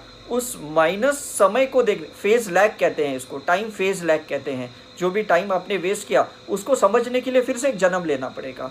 ये बहुत इंपॉर्टेंट चीज़ है यहाँ पे। क्यों? क्योंकि हमारी बॉडी के एक एक ऑर्गन आप देखो, आपका हार्ट एक मिनट में सेवेंटी टू टाइम्स बीट करता है पल्स करता है। आपकी रेस्पिरेटरी रेट आपका जो सांस लेने की गतिविधि है, वो एक मिनट में 12 से 15 बार गतिविधि लेती है। कछुआ पाँच से आठ बार वो सांस लेता है। कुत्ता एक मिनट में 46 टाइम साँसें लेता है। मतलब हमारा जो आयुष है, हमारी जो लाइफ है, वो टाइम के हिसाब से है कि हम कितनी गतिविधियों से सांस लेते हैं। तो जो इंसान मेडिटेशन करते हैं, जो इंसान बहुत योगा, ध्यान, तपस्या, साधना करते हैं, जो साध्विक खुराक खाते हैं, वो उनकी साँसें बहुत स्लो एंड डेप्थ वाली होती है। तो वो बहुत कछुए के जैसे जीते हैं। और जो इंसान स्ट्रेस में, टेंशन में, डिप्रेशन में एनजाइटी में, फियर में होते हैं, डर से होते हैं, उनकी सांस की गतिविधि बहुत तेज होती है, बहुत फास्ट होती है। तो जितनी आपकी सांस की गतिविधि फास्ट है, इतनी लाइफ आपकी कम है। और जितनी आप आराम से साँसें लोगे, जैसे पहले के ज़माने में जो हमारे दादा दादी नाना नानी जो गाँव में रहते थे, विलेज में रहते थे वो आराम से ज़िंदगी जीते थे। इसलिए उनकी लाइफ स्पेन ज़्यादा थी। वो 90 ईयर्स 100 ईयर्स भी जीते थे। आज हम जहाँ शहरों में रह रहे हैं, वहाँ पे हमारी स्ट्रेस के वजह से टेंशन के वजह से मनी के इशू के वजह से हम बहुत एनजाइटी में रहते हैं। और इसी के वजह से हमारे पास पैसों का बहुत सारा प्रॉब्लम आता है और हम पैसों को चक्कर में हमारा टाइम बहुत वेस्ट करते हैं। तो इसी तरह से आज हमें ये बहुत समझना ज़रूरी है कि हमें पहली बात तो टाइम मैनेजमेंट सीखना है विथ रिस्पेक्ट टू हेल्थ अगर आपकी हेल्थ अच्छी है, आपका रेस्पिरेशन अच्छा है, आपकी कार्डियक एक्टिविटी हार्ट की पल्स रेट अच्छी है तो समझ लो आपने ज़िंदगी अच्छी जी ली है। लेकिन अगर आपने वो समय वेस्ट किया तो आप डिस इस कंडीशन में जाओगे। डिस इस कंडीशन के बाद डिज़ीज़ होती है। मतलब पहले हम फंक्शनली बॉडी को डिस्टर्ब करते हैं, फिर पैथोलॉजिकली हमारी बॉडी डिस्टर्ब हो जाती है। तो बचपन से लेके बुढ़ापे तक हर अवस्था में समय बहुत इंपॉर्टेंट है। हम बच्चे को भी कहते हैं, भाई, ज़्यादा वीडियो गेम्स मत खेल, ज़्यादा इंटरनेट पे मत बैठ, ज़्यादा फ्रेंड्स के साथ चैट मत कर, घूम मत। तू पढ़ाई पे ध्यान दे, पढ़ाई पे फोकस कर, समय उस पर दे। तो बच्चा कहता है, नहीं, थोड़ी देर बाद पढ़ाई करूँगा, थोड़ी देर बाद पढ़ाई करूँगा। इस तरह से वो शुरू से ही फ़ेज़ लैग में जाता है टाइम वेस्ट करता है और दूसरा एक स्टूडेंट उससे आगे निकल जाता है क्योंकि वो अपना टाइम मैनेजमेंट जानता है। स्पोर्ट्स में भी टाइम इंपॉर्टेंट होता है। फिर हमारी युवा अवस्था आती है जहाँ हम जॉब करते हैं, जहाँ हम बिज़नेस करते हैं, वहाँ पे भी टाइम इम्पॉर्टेंस होता है। मतलब हमें आठ घंटा ड्यूटी दिया है, दस घंटे ड्यूटी दी है, वो भी टाइम के हिसाब से। अब्रॉड में आप देखते हो आवरली बेसिस पे पेमेंट होता है। मतलब एक घंटे का इतना पेमेंट दो घंटे का इतना पेमेंट दस मिनट का इतना पेमेंट मतलब आप देखो हेल्थ वेल्थ प्रॉस्पेरिटी हर चीज़ समय के हिसाब से गिनी जाती है। इवन रिलेशनशिप भी समय के हिसाब से चलता है। जितना समय आप अपने हस्बैंड वाइफ बच्चे को मदर फादर को mother in law father in law को, जिसको भी जितना समय ज़्यादा देते हो, इतने रिलेशंस की बॉन्डिंग आपकी ज़्यादा होती है। और जितना समय आप कम देते हो, इतने आपके रिलेशनशिप भी आपके वीक हो जाते हैं। मतलब कितनी इम्पोर्टेंट बात है यहाँ पे कि समय कितना इम्पोर्टेंट है। हम तो सिर्फ़ देखते हैं अच्छा छः बजे अच्छा सात बजे हैं, बस और कुछ नहीं है। आप सिर्फ़ ये देखते हो कि बजे कितना है। आपने कभी ये नहीं सोचा कि मैंने हर मिनट में उसका सदुपयोग किया है कि नहीं किया? अब कैसे पता चलेगा सदुपयोग किया कि नहीं? बहुत सिंपल तरीका है, मैं आपको बताता हूँ। आप इस मोमेंट में जो भी कुछ कर कर रहे हो या करने वाले हो, अपने आप से सिर्फ़ एक क्वेश्चन पूछना कि क्या मेरे आगे के समय में ये समय का मैं सदुपयोग कर रहा हूँ या नहीं कर रहा हूँ? फॉर एग्ज़ाम्पल मुझे अगर एयरपोर्ट पे जाना है और मैं अभी कोई टैक्सी पकड़ के मैं रेलवे स्टेशन पे जा रहा हूँ, इसका मतलब मेरा जो आने वाला समय का फ्यूचर है, वो मैं वेस्ट कर रहा हूँ। मैं उस पाथ पे नहीं हूँ, मैं उस ट्रैक पे नहीं हूँ जहाँ मुझे जाना है। दिस इज़ वेरी इंपॉर्टेंट क्योंकि अगर मैं अवेयर ही नहीं हूँ समय का कि मेरे फ्यूचर का जो भी मुझे चाहिए, उस हिसाब से क्या मैं प्रेजेंट में उसके लिए टाइम स्पेंड कर रहा हूँ या नहीं कर रहा हूँ? अगर मैं प्रेजेंट में उसके लिए टाइम स्पेंड नहीं कर रहा हूँ और मैं और किसी चीज़ों में समय स्पेंड कर रहा हूँ, इसका मतलब मेरा फ्यूचर तो वेस्ट है। और उसको फिर कोई, हम किसी को ब्लेम नहीं कर सकते कि भाई उसके वजह से मेरा फ्यूचर ख़राब हुआ। ऐसा नहीं है। आप क्या फोकस थे? क्या आपने अपना प्रेजेंट समय उस हिसाब से स्पेंड किया जहाँ पे आपको फ्यूचर में रिज़ल्ट मिलने वाला है? और अगर आपने इस समय को वेस्ट किया तो आपका पूरा फ्यूचर वेस्ट है। आप किसको ब्लेम ही नहीं कर सकते हैं? वेरी इंपॉर्टेंट एस्ट्रोलॉजिकल एस्पेक्ट्स हमें पता है, हमारे अप्स एंड डाउन्स हो सकते हैं। हमारे कार्मिक साइकिल भी अप्स एंड डाउन्स हो सकते हैं। जर्मन के एक साइंटिस्ट ने एक सॉफ्टवेयर बनाया, biorhythmic cycle of the life, जो मैंने पंद्रह साल पहले वो सॉफ्टवेयर के ऊपर मैंने बहुत रिसर्च किया। उसमें अगर आप टाइम डालोगे और अपना जो भी बर्थ डेट जो भी है, पूरा डिटेल में डालोगे तो आपको साइकिल पता चलेगी। आपकी spiritual cycle, emotional cycle, thought cycle, action cycle, aesthetic cycle, सब आपको पता चलेगा। लेकिन अल्टीमेटली ये साइकिल भले अप्स एंड डाउन्स हो आपकी अगर अवेयरनेस परफेक्ट है और आप टाइम के लिए बहुत ही जागरूक हो तो मुझे नहीं लगता ये अप्स एंड डाउन्स वाली साइकिल आपको डिस्टर्ब कर सकती है। अगर पैसा कम भी है और अगर आपने समय को मैनेज करना सीख लिया तो भी कोई इशू नहीं है। जैसे हम एयरपोर्ट पे जाते हैं दो तीन घंटे पहले हमने चेक इन कर लिया, अब टाइम बहुत है हमारे पास। पता है कि भाई फ़्लाइट तो टाइम पे चलने वाली है, लेकिन अब आपके पास चॉइस है कि उस टाइम पे आप घूमते हो, फिरते हो या कुछ अच्छी वीडियोस देखते हो, या कुछ मेडिटेशन करते हो, या कुछ एफॉर्मेशन चैंट करते हो, मंत्र चैंट करते हो, या अभी जहाँ पे आप जा रहे हो, उसके लिए कुछ आप प्लानिंग कर रहे हो, उसके लिए आप प्रेजेंटेशन बना रहे हो, उसके लिए टॉक डिज़ाइन कर रहे हो मतलब आपके ऊपर है तो हर मोमेंट में हमारा फ्यूचर डिसाइड हम खुद करते हैं। और अगर हमने टाइम वेस्ट किया लोगों के साथ चैट करते हुए भाई आज तुमने क्या खाना बनाया? मैंने देखो क्या खाना बनाया। या यहाँ वहाँ की वीडियोस देखते हुए हमने टाइम वेस्ट किया या किसी भी आ, ऐसी किताब पढ़ी जो इरिलेवेंट है जिसका हमारे कोई आ, ड्रीम से डिज़ायर से कोई लेन देन नहीं हमारे गोल चार्ट को ये कुछ आ,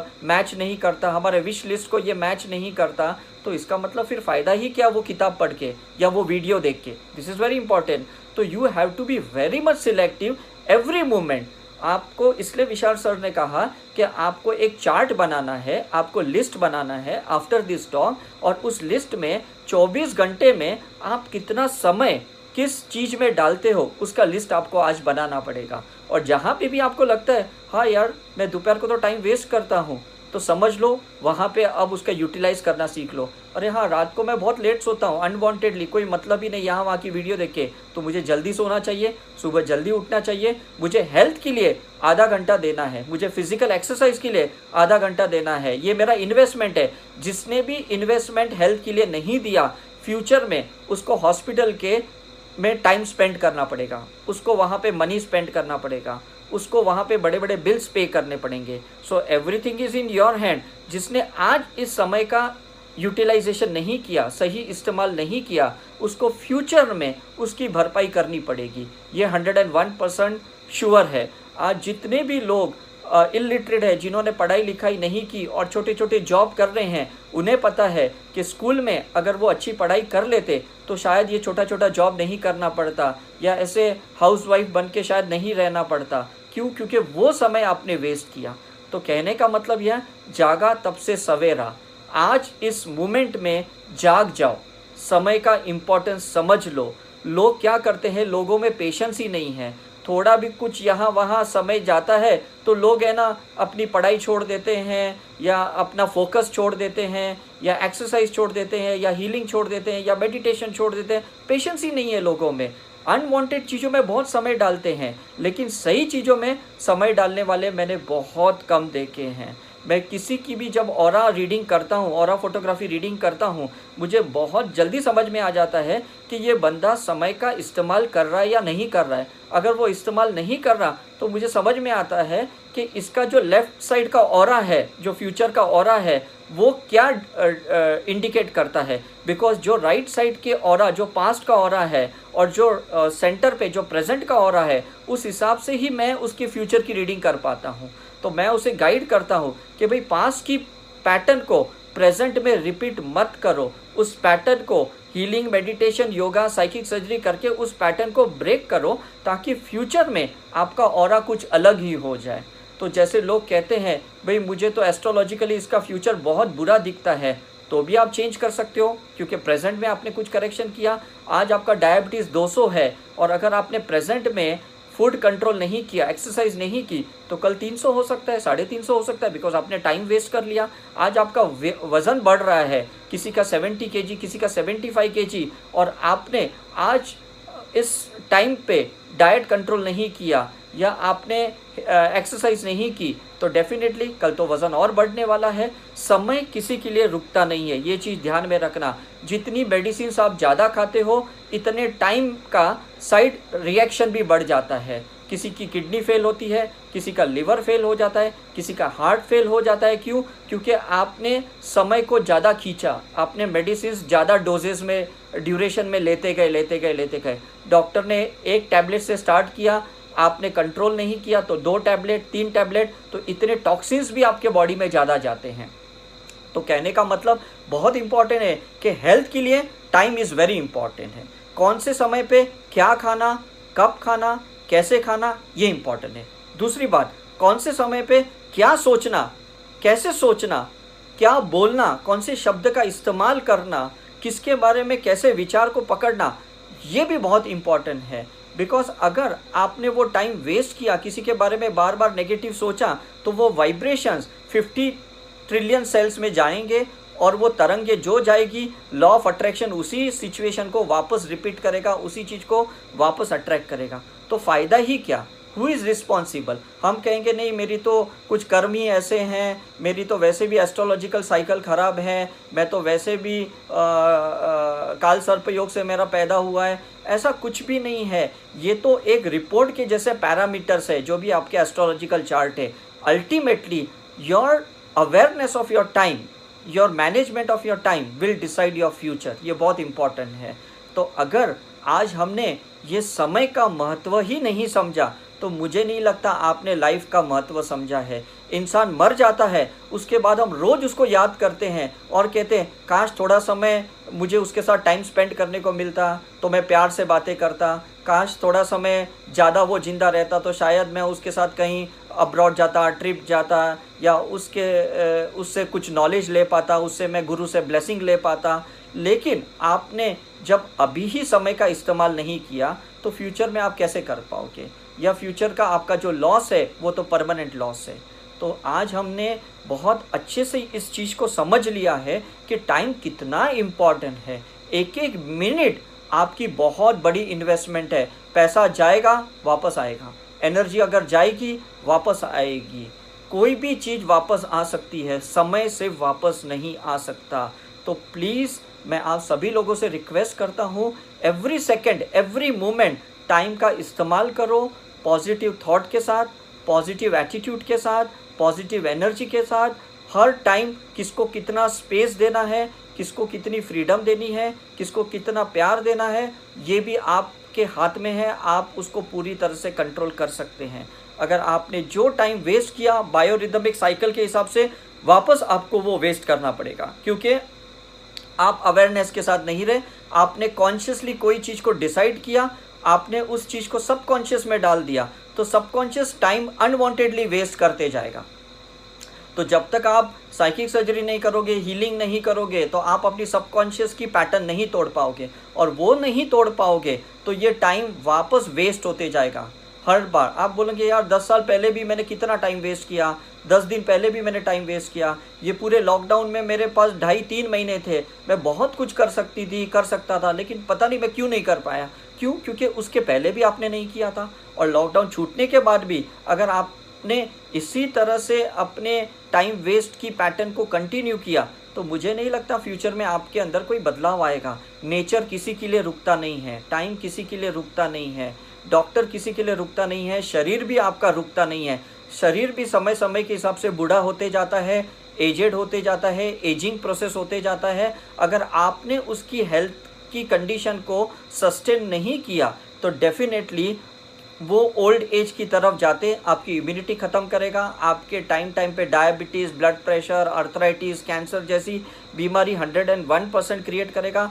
आपने बड़े बड़े एक्टर एक्ट्रेसेस स्पोर्ट्समैन बड़े बड़े गुरु संतों को भी बड़े बड़े बीमारियों से मरते हुए देखा है। क्यों? क्योंकि उन्होंने उस समय जो इनके हाथ में था, उन्होंने उसका सदुपयोग नहीं किया। उन्होंने एक जगह पे अपना समय ज़्यादा डाला, दूसरे जगह पे उन्होंने समय कम डाला। और जहाँ पे आपने समय कम डाला है, वो आपका माइनस पॉइंट है, वो आपका कार्मिक साइकिल है और वो चीज़ आपको नुकसानदायक देगी। आप बोलोगे, नहीं, मैं तो ये बहुत करता हूँ, मैं तो घर के काम ज़्यादा करता हूँ, मैं तो ऑफ़िस के काम ज़्यादा करता हूँ, फिर मुझे एक्सरसाइज की क्या ज़रूरत है? मतलब इतना करने के बाद भी अगर आपका वज़न बढ़ रहा है, आपका डायबिटीज़ बढ़ रहा है कोलेस्ट्रॉल बढ़ रहा है मतलब ज़रूरी आपको ये टाइम थोड़ा ज़्यादा स्पेंड करना पड़ेगा हेल्थ के लिए। मतलब कितनी इंपॉर्टेंट वाली बात है कि जो भी आज आपके प्रॉब्लम है, आप उसका चार्ट बनाओ, उसका लिस्ट बनाओ, आपके प्रॉब्लम्स कहाँ है? रिलेशन में हेल्थ में फाइनेंस में, और उसके सामने एक लिस्ट आप अपना टाइम टेबल बनाओ कि पूरे दिन में आप कैसे टाइम स्पेंड करते हो। अभी दोनों को मैच करने की कोशिश करो कि जो आपके प्रॉब्लम है, उस प्रॉब्लम के लिए आप कितना समय स्पेंड कर रहे हो? दिस इज़ वेरी इंपॉर्टेंट अगर आपने कम समय स्पेंड किया अपने प्रॉब्लम सॉल्व करने के लिए तो प्रॉब्लम तो कंटिन्यू होने वाला है और मे भी मल्टीप्लाई होने वाला है। तो ये किसके हाथ में मुझे ये बताओ। आपके हाथ में डेफिनेटली है कि अगर वेट ज़्यादा है तो एक्सरसाइज का समय आपको ही बढ़ाना है। डाइट कंट्रोल आपको ही ज़्यादा करना है। मेडिटेशन का समय आपको ही बढ़ाना है।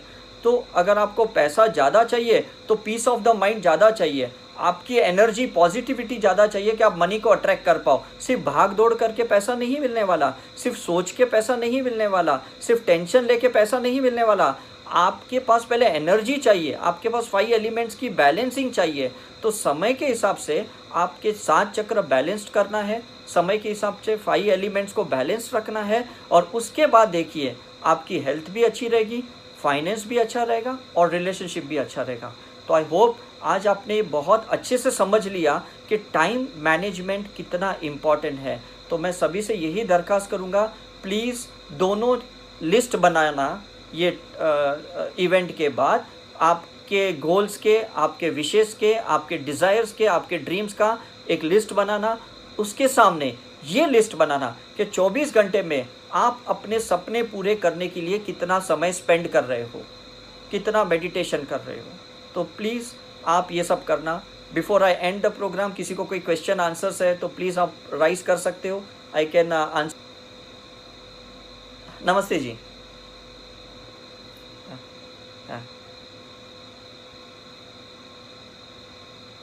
डेली करना है। मैं तो 22 साल से सेम मेडिटेशन करता हूँ। ये तो मैं कभी मिस नहीं करता हूँ। क्योंकि क्या है, मैं समझता हूँ, घड़ी के कांटे के हिसाब से हमारे चक्र भी घूमते हैं। तो मैं एक अलाइनमेंट लेके आता हूँ। चक्र के अंदर एक समय का अलाइनमेंट एक प्रोग्रामिंग करता हूँ चक्र के अंदर कि मैं समय समय पे रोज़ एक्सरसाइज कर पा रहा हूँ। मेरे हेल्थ हमेशा अच्छी है, मेरी स्पिरिचुअल प्रैक्टिस बहुत अच्छी है, मेरा फाइनेंस अच्छा है। तो इस मेडिटेशन के वक्त हम मंत्र की चैंटिंग भी करते हैं सिंबल्स भी डालते हैं एफर्मेशंस भी डालते हैं और उस वक्त अगर गायत्री मंत्र या नौकार मंत्र भी चैंट करना है तो उसको भी इंटीग्रेट कर सकते हैं। तो एक ही मेडिटेशन में आपके पाँच छः मेडिटेशन हो जाएँगे।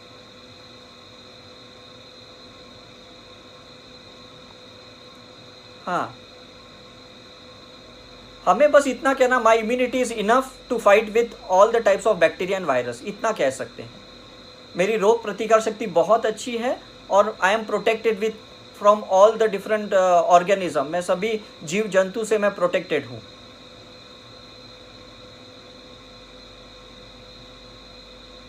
हाँ। राइट राइट राइट राइट हाँ। अच्छा है, कोई प्रॉब्लम नहीं। बॉडी को रेस्ट की ज़रूरत है। है ना? मेडिटेशन करने के बाद आधा पौना घंटा सो भी लिया तो कोई फ़र्क नहीं पड़ता। है? हाँ। हम्म। हाँ। हाँ। राइट राइट राइट हाँ। नहीं, ध्यान तो कभी भी कर सकते हैं। चौबीस घंटे में जब भी आपको लगे, मुझे ध्यान करना है, मुझे भी कभी भी एक्स्ट्रा समय मिलता है, मैं बैठ जाता हूँ ध्यान करने में। बिकॉज़ इतनी आपकी एनर्जी रीगेन हो जाएगी, आपकी इम्यूनिटी सिस्टम स्ट्रांग हो जाएगी। है ना?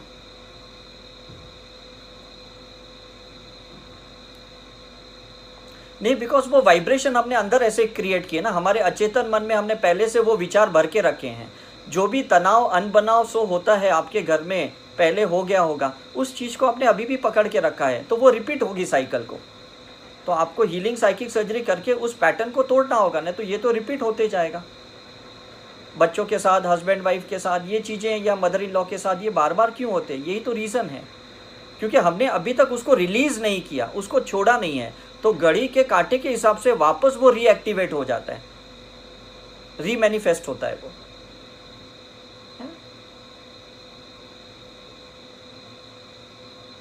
हाँ।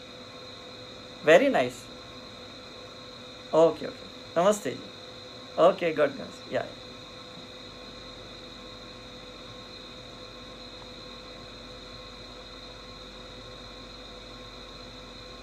या नमस्ते जी। या हाँ हम भेज देंगे आपको ग्रुप में चक्रम का।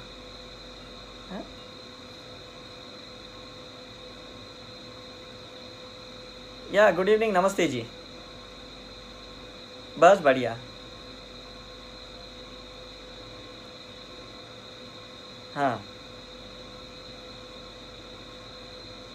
राइट राइट सभी में सभी में डाल सकते हैं। यस यस बिकॉज़ ऑसिलेट तो हो ही रहा है। जैसे शादियों में देखते हो पंखे बड़े बड़े घूमते हैं, उसमें कोई भी परफ्यूम डालोगे तो वो स्प्रेड होने ही वाला है।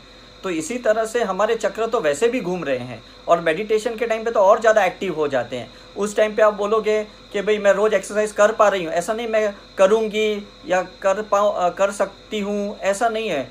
ऐसे कहना है जैसा हो गया है।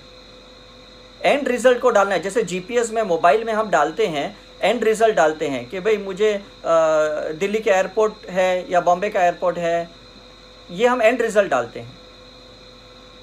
या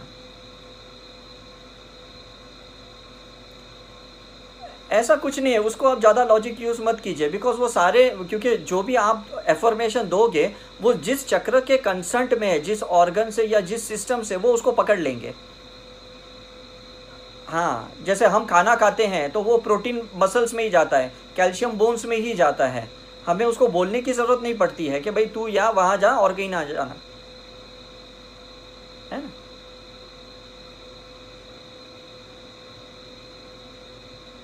नहीं, उसकी रिकॉर्डिंग है, हम भेज देंगे आपको। हाँ हाँ ज़रूर भेज देंगे आपको या या ग्रुप में भेज देंगे हम आपको लिंक भेज देंगे।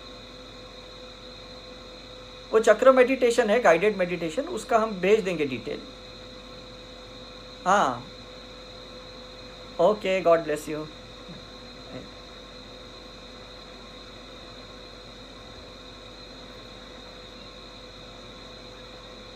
हाँ। हाँ। हाँ। राइट राइट हाँ। राइट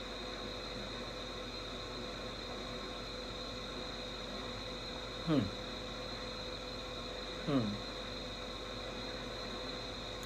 नहीं, जो भी धार्मिक प्रोसीजर है, जैसे पाठ करना, ये लोअर तीन चक्र के लिए है, उसको एनर्जी देने के लिए होती है। और जो भी ध्यान करना है, वो ऊपर के चार चक्र के लिए होता है। तो ये समझ लो कि बॉडी को आज जो भी नीड है, वो उस हिसाब से आपको एक्टिविटी करवाने में लगा देगा। आज अगर आपके लोअर तीन चक्र वीक है तो पार्ट पे ध्यान लग जाएगा। आज आपके अपर चार चक्र वीक है तो वो मेडिटेशन ध्यान में आपका रुचि लग जाएगी। तो उसको सहजता से करें। कोई भी चीज़ को एकदम फोर्सफुली ना करें। हाँ। हाँ। राइट कर बेटर है। हाँ। नहीं, ऐसा कभी गिल्ट नहीं रखना, ऐसा कभी नहीं सोचना। बिकॉज़ क्या है ना कि जिस समय जिस चीज़ की ज़रूरत है, वो चीज़ खुद ब खुद आपसे करवाएगी और उसको कर लो। हाँ। हाँ। देखो, आप जब पाठ करते हो तो नीचे के तीन चक्रों को एनर्जी मिलती है। और उस वक्त अगर आपने उसके बाद जो मेडिटेशन किया और एफर्मेशन डाले कि ये मेरा प्रॉब्लम सॉल्व हो गया तो डेफिनेटली ऊपर जो अपने एफर्मेशन डाले हैं चार चक्र में वो नीचे के चक्र में जाके ट्रांसफॉर्मेशन क्रिएट करेंगे। सिंबल्स के साथ करोगे तो और ज़्यादा अच्छा है तो क्योंकि सिंबल्स क्या करते हैं हीलिंग बहुत फास्ट करती है।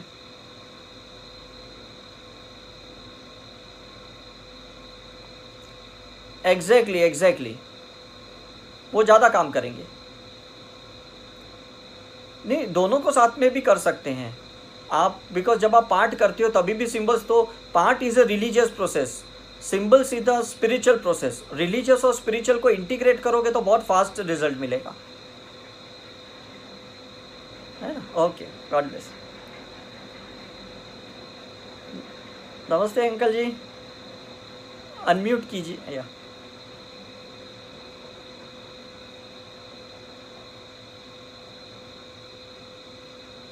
हाँ यस नमस्ते जी thank you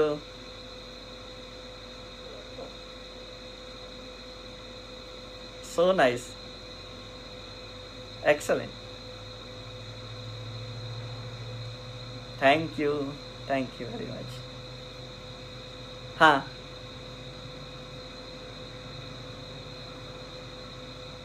हाँ हाँ राइट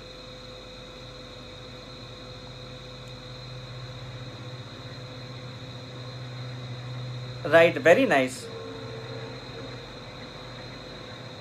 हाँ हाँ. नहीं, वो एनर्जी एक्सचेंज की ज़रूरत है ना। हम इसलिए कहते हैं, या तो आप उन्हें कुछ रूल्स रेगुलेशन बता दो कि भाई मंदिर में जाके कुछ डोनेट करो या गरीबों को कुछ डोनेट करो। बिकॉज़ आपने अपनी एनर्जी डाली वास्तु के लिए लेकिन सामने वाले इंसान ने कुछ एनर्जी एक्सचेंज नहीं की तो वो प्रॉब्लम आने वाला है। इसलिए विशाल सर ने गुरु दक्षिणा की जो बात की थी वो बहुत इंपॉर्टेंट पॉइंट था।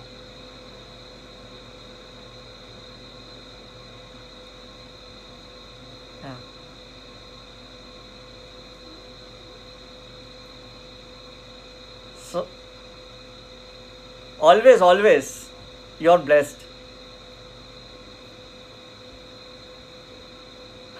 हाँ। Yeah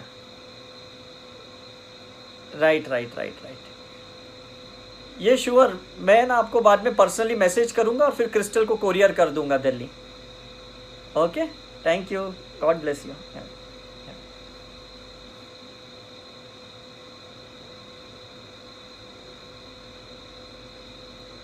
yes Shrinath are you हाँ। हाँ हाँ। हाँ मतलब सूर्यास्त के पहले करोगे तो अच्छा है बिकॉज़ सूर्यास्त के बाद क्या होता है कि जैसे अल्ट्रा वायलेट रेस कम हो जाती है, इसलिए वो टाइम पे बैक्टीरिया वायरस भी मल्टीप्लिकेशन ज़्यादा होते हैं। है ना? तो ब्रह्म मुहूर्त से लेके सूर्यास्त तक अच्छा समय है। हाँ तो आप सिंबल्स डाल सकते हैं। सिर्फ़ साइकिक सर्जरी मत किए कीजिएगा। और बस और कुछ नहीं है। Yes yes yes exactly cut करना है। पूरी रात भर वो मेडिटेशन वो हीलिंग चालू रहने दीजिए। बेटर रहेगा वो। है ना? ओके गॉड ब्लेस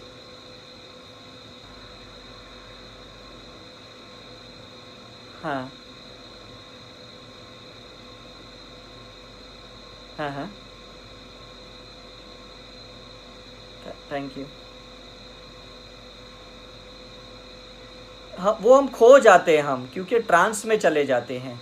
मेडिटेशन का मतलब है कि चेतन मन को शांत करना, और जो भी इंसान अपने चेतन मन को रिलैक्स करता है, शांत करता है तो वो अचेतन मन में चले जाता है। और अचेतन मन हमें सुला देता है, हमें, हम खो जाते हैं उसमें। तो ये नॉर्मल प्रतिक्रिया है। उसमें कोई डरने वाली बात नहीं है। नहीं नहीं, पूरा होता ही है बिकॉज़ उस टाइम पे अचेतन मन जागरूक हो जाता है।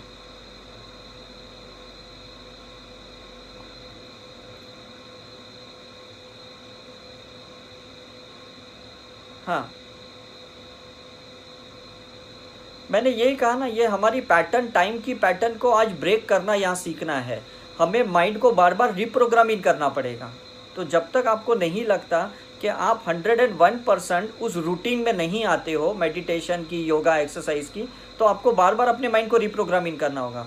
जैसे आपने अलार्म लगाया और सुबह अलार्म नहीं बजा, इसका मतलब कि कुछ तो प्रॉब्लम है उस घड़ी के अंदर तो उसको किसी भी तरह से आप रिपेयर करते हो। तो माइंड का घड़ी भी है समय का घड़ी भी हमारे मन के अंदर है। उसको बार बार टोकना पड़ता है, उसको बार बार बजाना पड़ता है कि नहीं तू उठता है, उसको विजुलाइज करो, उसको फील करो। सोने से पहले कुछ ऐसे वीडियोस देखो, रामदेव बाबा की या श्री श्री रविशंकर की जो मेडिटेशन योगा वगैरह करते हैं तो सुबह भी आप वैसे ही उठोगे।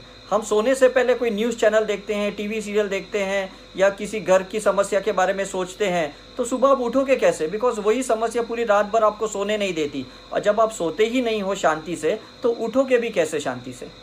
ये बहुत इंपॉर्टेंट चीज़ है आपके लिए।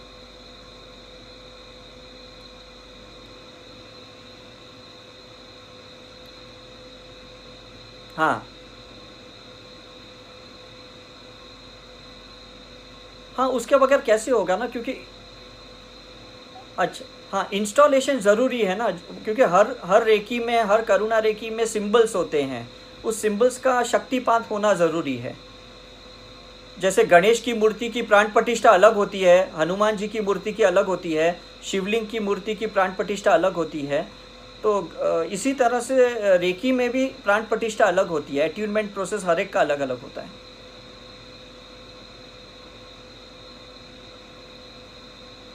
हर एक का, हर एक का ज़रूरत है बगैर अट्यूनमेंट होगा ही नहीं। ओके गॉड ब्लेस यू नमस्ते। Thank you